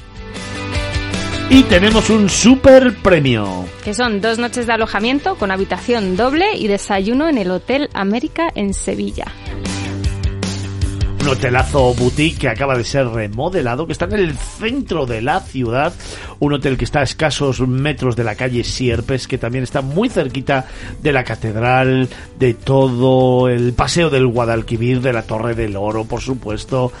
Y que además va a significar para ti una experiencia única. Es un hotelazo, he tenido la oportunidad de alojarme en él varias veces ya y te aseguro que es todo confort, que es todo tranquilidad, que es paz, que es calma, que es ubicación y sobre todo que es trato personalizado. Os lo recomiendo. Dos noches para dos personas en régimen de alojamiento y desayuno con tan solo responder a nuestra pregunta. ¿Cuál es tu imprescindible a la hora de viajar? Cúrratelo, ¿eh? No vale que me digas la cámara fotográfica o una buena compañía o ¿qué has dicho tú, Arancha? Las dos cosas, gracias. Ah, las dos cosas, gracias. No me vale. Cuéntame una historia. Por ejemplo, me puedes escribir diciendo, estimados amigos de Miradas Viajeras. Eh, Empezáis así, que, que me mola mucho. Estimado, o, o puedes decir, estimado Fernando, me encanta escucharte, me encanta tu programa, me encanta seguir, por ejemplo. O puedes decir, eh, profe, escribo para participar en el concurso, pero quiero contaros una historia, una leyenda o una narración, por ejemplo, que también puedes empezar así. Y nos puedes contar que mm, tu imprescindible para disfrutar de un viaje es vivir el tiempo, porque el tiempo es algo que no tenemos, porque el tiempo es algo preciado, porque el tiempo es algo que se nos va entre las manos, porque el tiempo es algo que tiene una magia inusitada cuando lo compartes con alguien especial, porque el tiempo es aquello que nos permite vivir de una forma o de otra y tener una perspectiva totalmente diferente de cada uno de nuestros viajes, porque el tiempo es ese gran regalo que nos da la vida y que al final, según lo vivamos, se nos hace más largo o más corto, porque el tiempo contigo es único, porque el tiempo en un viaje te da la dimensión del lugar que conoces. Queridos amigos de Miradas Viajeras, mi imprescindible en cada viaje es tiempo, ese gran regalo de la vida que me gustaría hoy compartir contigo. Por ejemplo, nos puedes escribir esto que se me acaba de ocurrir y con eso igual hasta te damos el premio, ¿no? Sí, bueno, ¿Qué tienen te- que además añadir el hashtag escapada Ah, MV. Vale, vale, vale, vale, vale. Luego tienen que etiquetar, Hashtag MV y ahí etiqueta, eh, etiquetar a la persona, porque además del tiempo es la compañía. en la compañía. O sea, tú ¿no? me etiquetas persona. a mí, ¿no? Que has dicho Sí. que nos vamos a ir a... ¿no? ¿A dónde decías? Como yo ya, no, no, no, claro, si me, me ha dicho que me invitaba a mí. No, no, ha dicho... a todos, a, A todos, vamos a etiquetar No, a no, no, todos. eso a todos no. Todo va a depender de vuestra respuesta, ¿vale? Con, condiciones. claro. Bueno, ¿y qué más, Arancha, que tenemos que contar del concurso? Bueno, pues eh, nada, que para participar tienen que elaborar un poquito una respuesta, eh, añadir el hashtag escapadamv, etiquetar a la persona con la que quieren disfrutar el premio y seguirnos en nuestras redes sociales. Es el concurso de Miradas Viajeras. Con una pregunta ¿Cuál es tu imprescindible para irte de viaje? y con un premio. Son dos noches de hotel con habitación doble y desayuno en el Hotel América en Sevilla.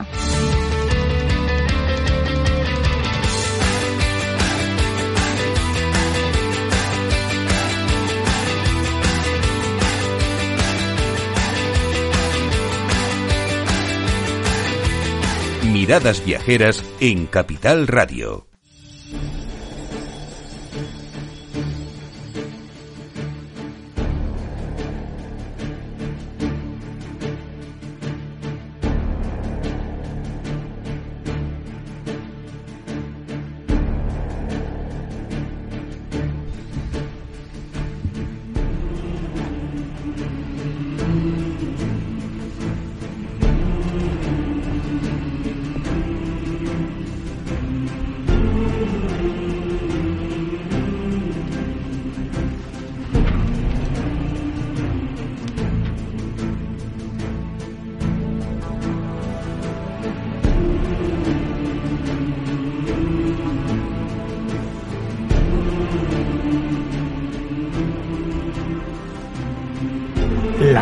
De Hércules es faro y emblema del puerto de La Coruña desde el siglo I de nuestra era.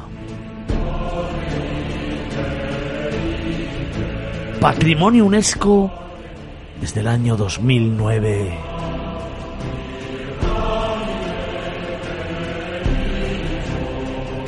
Un faro monumental de 55 metros que está edificado sobre una colina rocosa de 57 metros de altura.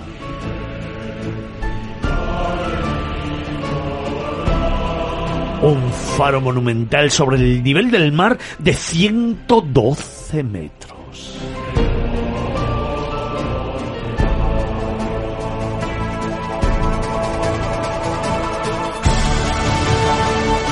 Un emblema de la ciudad y de la provincia que fue construido con el nombre de Farum Brigatium por los romanos.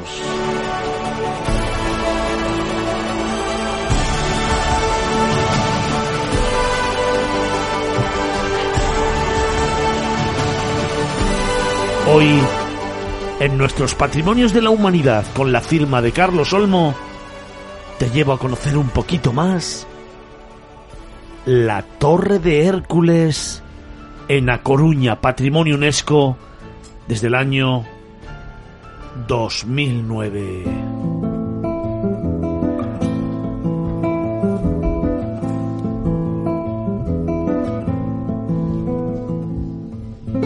Carlos, 55 metros sobre una colina rocosa, 57 metros de altura, 112 metros sobre el nivel del mar. Una luz que alcanza 26 millas náuticas, que son en torno a los 50 kilómetros, con 5 destellos cada 25 segundos. Y todo ello de la época romana. Bueno, todo ello no. La luz. no, y la luz y la, y la, altura. Eh, la torre obviamente ha sufrido múltiples transformaciones a lo largo de los siglos. De hecho, no hay ninguna representación pictórica de cómo era la torre originalmente, pero obviamente por los estudios arqueológicos que se han hecho se sabe que la torre original era redonda. Lo que pasa que esa estructura original, que era de 37 metros, eh, pues fue revestida con piedra en el siglo XVII cuando se hizo la gran transformación y fue ampliada su altura porque obviamente eh, imagínate la navegación que había ya en esa época, en el siglo XVII, por esa zona que es paso obligado desde el norte de Europa hacia África, hacia el Mediterráneo. Entonces fue cuando se, se subió la torre a los 55 metros, su altura actual pero bueno, hay, hay un número ahí que no, que no hemos indicado, que, pero que también es muy significativo para que lo tengan en cuenta todos los que quieran subir arriba, que por supuesto lo recomiendo, que son 240 escalones.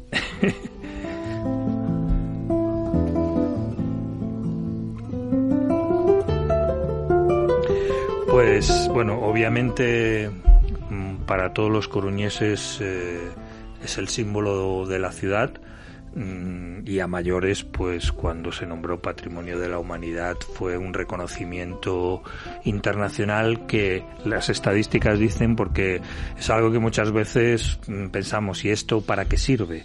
No solo sirve para la protección, porque la UNESCO tiene unas normas muy estrictas de lo que se puede y no se puede hacer cuando un lugar es nombrado eh, Patrimonio de la Humanidad, sino que, bueno, pues ha habido unas cuantas encuestas y cuantos estudios que el turismo a la ciudad de La Coruña ha crecido entre un 10 y un 15%, única y exclusivamente mm, por gente que tiene como motivo principal conocer ese faro romano del siglo I, estamos hablando de 20 siglos, dos mil años, dos milenios, eh, y bueno, y luego por supuesto se quedan ya prendados con el resto de la ciudad, porque ese faro, por ejemplo, ahora mismo está en el que fue el paseo marítimo más largo de Europa. Curiosamente, si tú buscas en Wikipedia, te sigue diciendo que el de La Coruña sigue siendo el más largo de Europa, pero ahora ese récord, ese título lo tiene Fuerteventura, con 25 kilómetros que han hecho un paseo marítimo que conecta el aeropuerto con, con la ciudad principal, con el puerto de Rosario, y, y, bueno, ha dejado un poco chiquito a los solo, entre comillas, 13 kilómetros del paseo marítimo de La Coruña.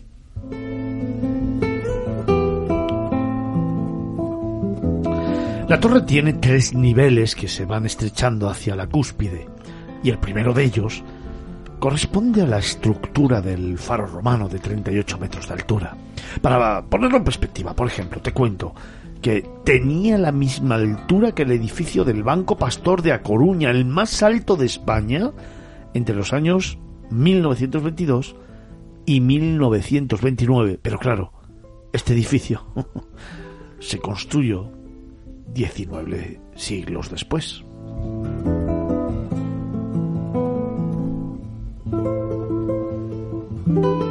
Carlos ostenta el orgullo de ser el único faro romano y el más antiguo en funcionamiento del mundo. Sí, exactamente. Hay que pensar que cuando los romanos se instalaban en algún lugar era primero porque habían visto que tenía muy buenas condiciones para lo que ellos buscaban. En este caso, el puerto natural de La Coruña obviamente era un puerto fantástico y maravilloso porque todos los que han visitado La Coruña pues conocen lo que es la parte del puerto, pero es que toda la bahía en sí de La Coruña es un lugar de abrigo muy importante. Eh, que bueno, a lo largo de los siglos se ha mejorado porque, por ejemplo, ahora que mencionábamos el edificio del Banco Pastor, que muy poca gente lo sabe, pero eso fue el más alto de España hasta que la telefónica, el edificio telefónica de aquí de Madrid fue inaugurado en 1929. ¿Y, y por, por qué ese edificio? Porque además está asentado no sobre piedra, no sobre un lecho rocoso. Eh, yo, he trabajado en el Banco Pastor y he visto los sótanos del Banco Pastor que cuando sube la marea hay algunas zonas donde entra y sale el agua, así.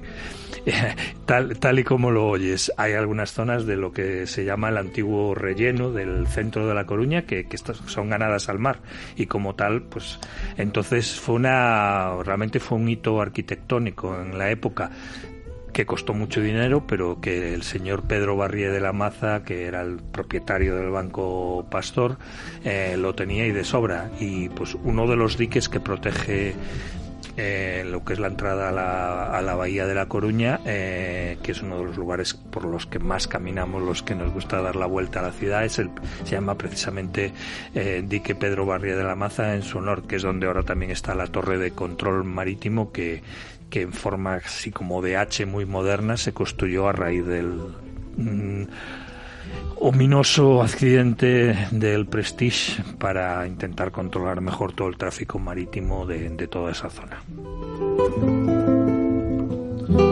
Fíjate, te cuento que es el tercer faro en altura en España por detrás simplemente del de Chipiona, que tiene unos 62 metros, y el de Más Palomas, que tiene 60.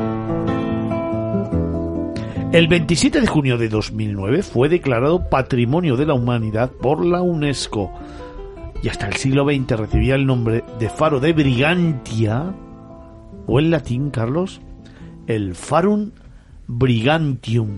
Sí, el, el, nombre de Coruña no se sabe exactamente de dónde viene, forma parte de, de la leyenda y que a lo mejor Felipe nos la puede contar porque como él es el el protagonista de nuestra sección de leyendas, pues seguro que nos puede contar por qué el nombre de Coruña, cuando su nombre original era Brigantium. Hoy, hoy, Felipe, hoy Felipe dice que, no. Hoy está que no. No, yo, te cuento si quieres la leyenda de la Torre de Hércules, pero la de La Coruña tienes que contar tú que eres de allí. Vale, pues la, la completo luego cuando termines la parte de la Torre. exactamente. Venga, la leyenda de Hércules. No, es muy fácil. Eh, uno de los trabajos de Hércules, cuando tiene 12 trabajos, era derrotar a uno de los gigantes, a Gerión, que era un gigante. Y, eh, bueno, pues quiere que la mitología eh, urbana, por así decirlo, la coloca en la zona de La Coruña. Entonces Hércules lucha contra él, le vence, le derrota y entonces lo que hace es que encima de él construye un, lo entierra y construye un túmulo y arriba coloca una luz, una antorcha para que se vea de todo el mundo que ha conseguido eh, derrotarlo. Y de ahí nace, teóricamente, nace la Torre de Hércules, nace el faro de, de La Coruña. Pues para completar la leyenda, Hércules dijo que todos los que visitaran ese monumento en honor a la derrota de Gerión, pues que su nombre fuera inscrito en la base. Y una mujer que se llamaba Crumna lo visitó, fue una de las primeras, y grabaron su nombre y entonces pues ya quedó el nombre de, columna a, Coruña. como el nombre de la ciudad.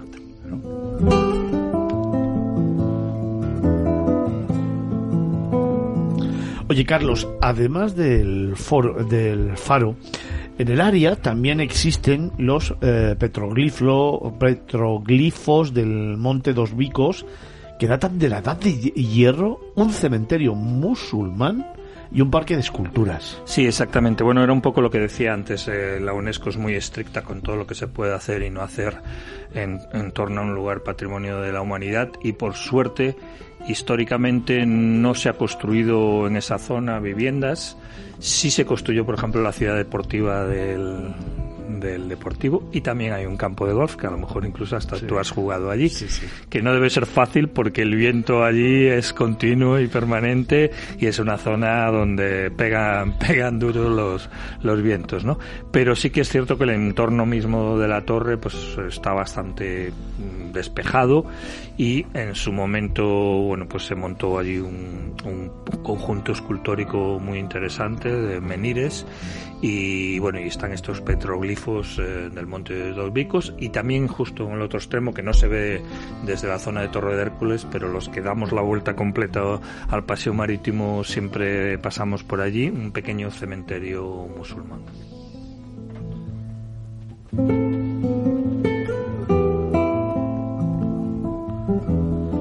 Es el único faro de la antigüedad que ha conservado en cierta medida su integridad estructural y que sigue desempeñando la misma función y es testimonio del elaborado sistema de navegación de la antigüedad en las rutas del Océano Atlántico en Europa Occidental. Sí, bueno, los romanos obviamente su manera principal de conquistar distintos países de distintos eh, territorios eran pues sus centurias, sus, las calzadas romanas, pero también se apoyaban mucho en la navegación. Y ah, bueno, hay que tener en cuenta pues que llegaron hasta incluso lo que es la Gran Bretaña actual y que toda Europa está jalonada de antiguos muros romanos que de hecho son patrimonio de la humanidad, muchos de ellos. Eh, pero bueno, era una manera eso de completar su, su, su conquista sobre territorios y una, les llevaba menos llegar a Galicia por barco que desde luego lo que les llevaba eh, por carretera, porque de hecho no, no, no consta que haya ninguna calzada romana dentro de lo que es Galicia, porque bueno, pues era una región muy aislada por montañas eh, y muy lejana, el punto más lejano del Imperio Romano hacia el oeste, el Finisterrae.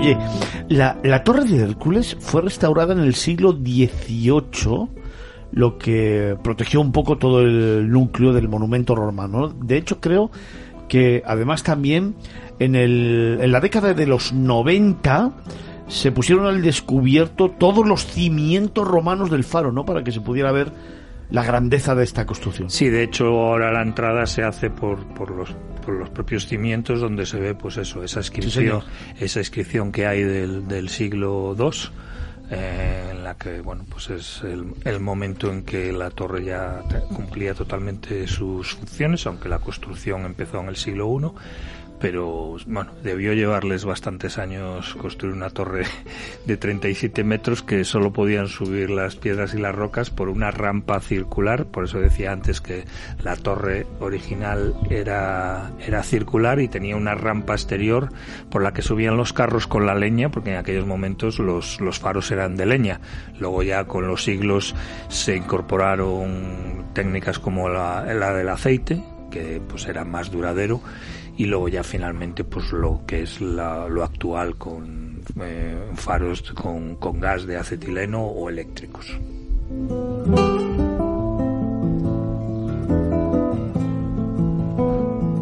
Fíjate que me gusta mucho cuando he ido, he tenido la oportunidad de ir al faro, a la Torre de Hércules, entrar porque me parece que la base se ha convertido en un museo en la que se explica toda la reconstrucción, toda la restauración y toda la historia de la torre.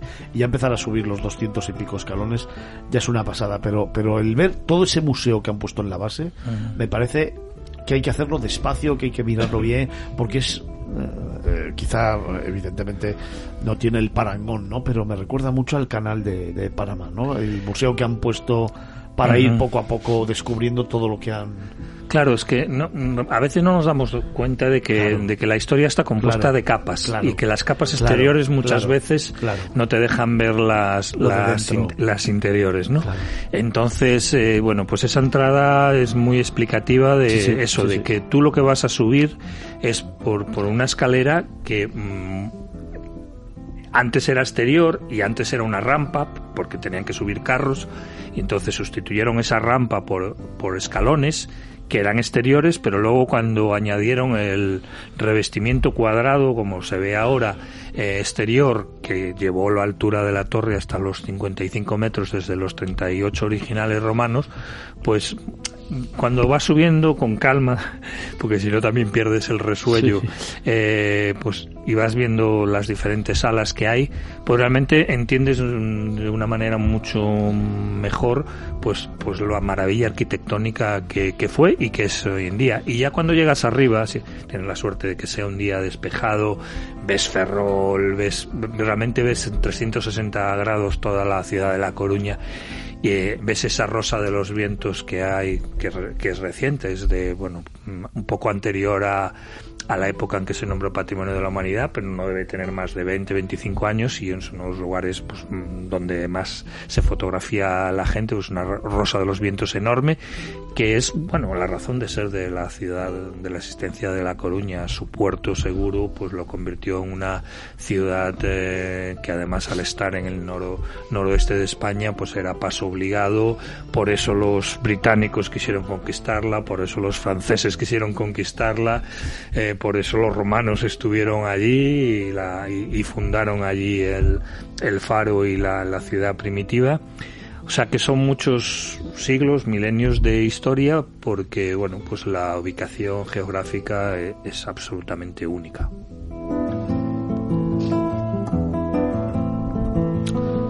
Nos acercamos ya a las 11 de la mañana, tan solo nos quedan dos minutitos para hacer una pausa, pero antes Carlos, ese lugar y ese instante, ese rincón y ese instante. Pues mira, el, el recuerdo es amargo, pero el, el final es, es, feliz. Y es que la primera vez que subí esos 240 escalones, eh, yo era un crío, tenía seis años, un domingo de estos verano que nos íbamos a ir toda la familia a, a la playa, a pasar todo el día de domingo, y me mandaron a mí por la leche en aquella época la leche venía en botellas de vidrio. Y allá que me voy yo todo ufano y, corriendo porque había que llegar a la playa lo antes posible, bueno, pues cuando venía con la botella de leche, tropecé, me caí, la botella se rompió y yo me hice un tajo en la mano que todavía conservo la, la cicatriz que, bueno, pues no paraba de sangrar no debía ser muy grave o mis padres a lo mejor eran un poco irresponsables porque en vez de estropearles el día de playa, me dejaron con una tía. La tía me llevó a urgencias y como iba a estar dando, seguro que estaba dando la lata y que me duele, que me duele, me llevó a la Torre de Hércules. Yo con mi mano dolorida subí esos doscientos y pico escalones y cuando llegué arriba ya sé que me quedé mudo porque me pareció absolutamente fascinante. Y yo creo que el Carlos Viajero nació en ese momento, sin saberlo, porque yo miré y seguramente mi tía me contó, eso no lo recuerdo, la leyenda de que desde allí se veía Irlanda. Ese es el hermanamiento que hay con Irlanda de los gallegos, los pueblos celtas. Y yo me imaginé por ahí ver Irlanda al final y, bueno, pues ese es un recuerdo amargo, pero que yo creo que me convirtió en la persona que soy hoy en día.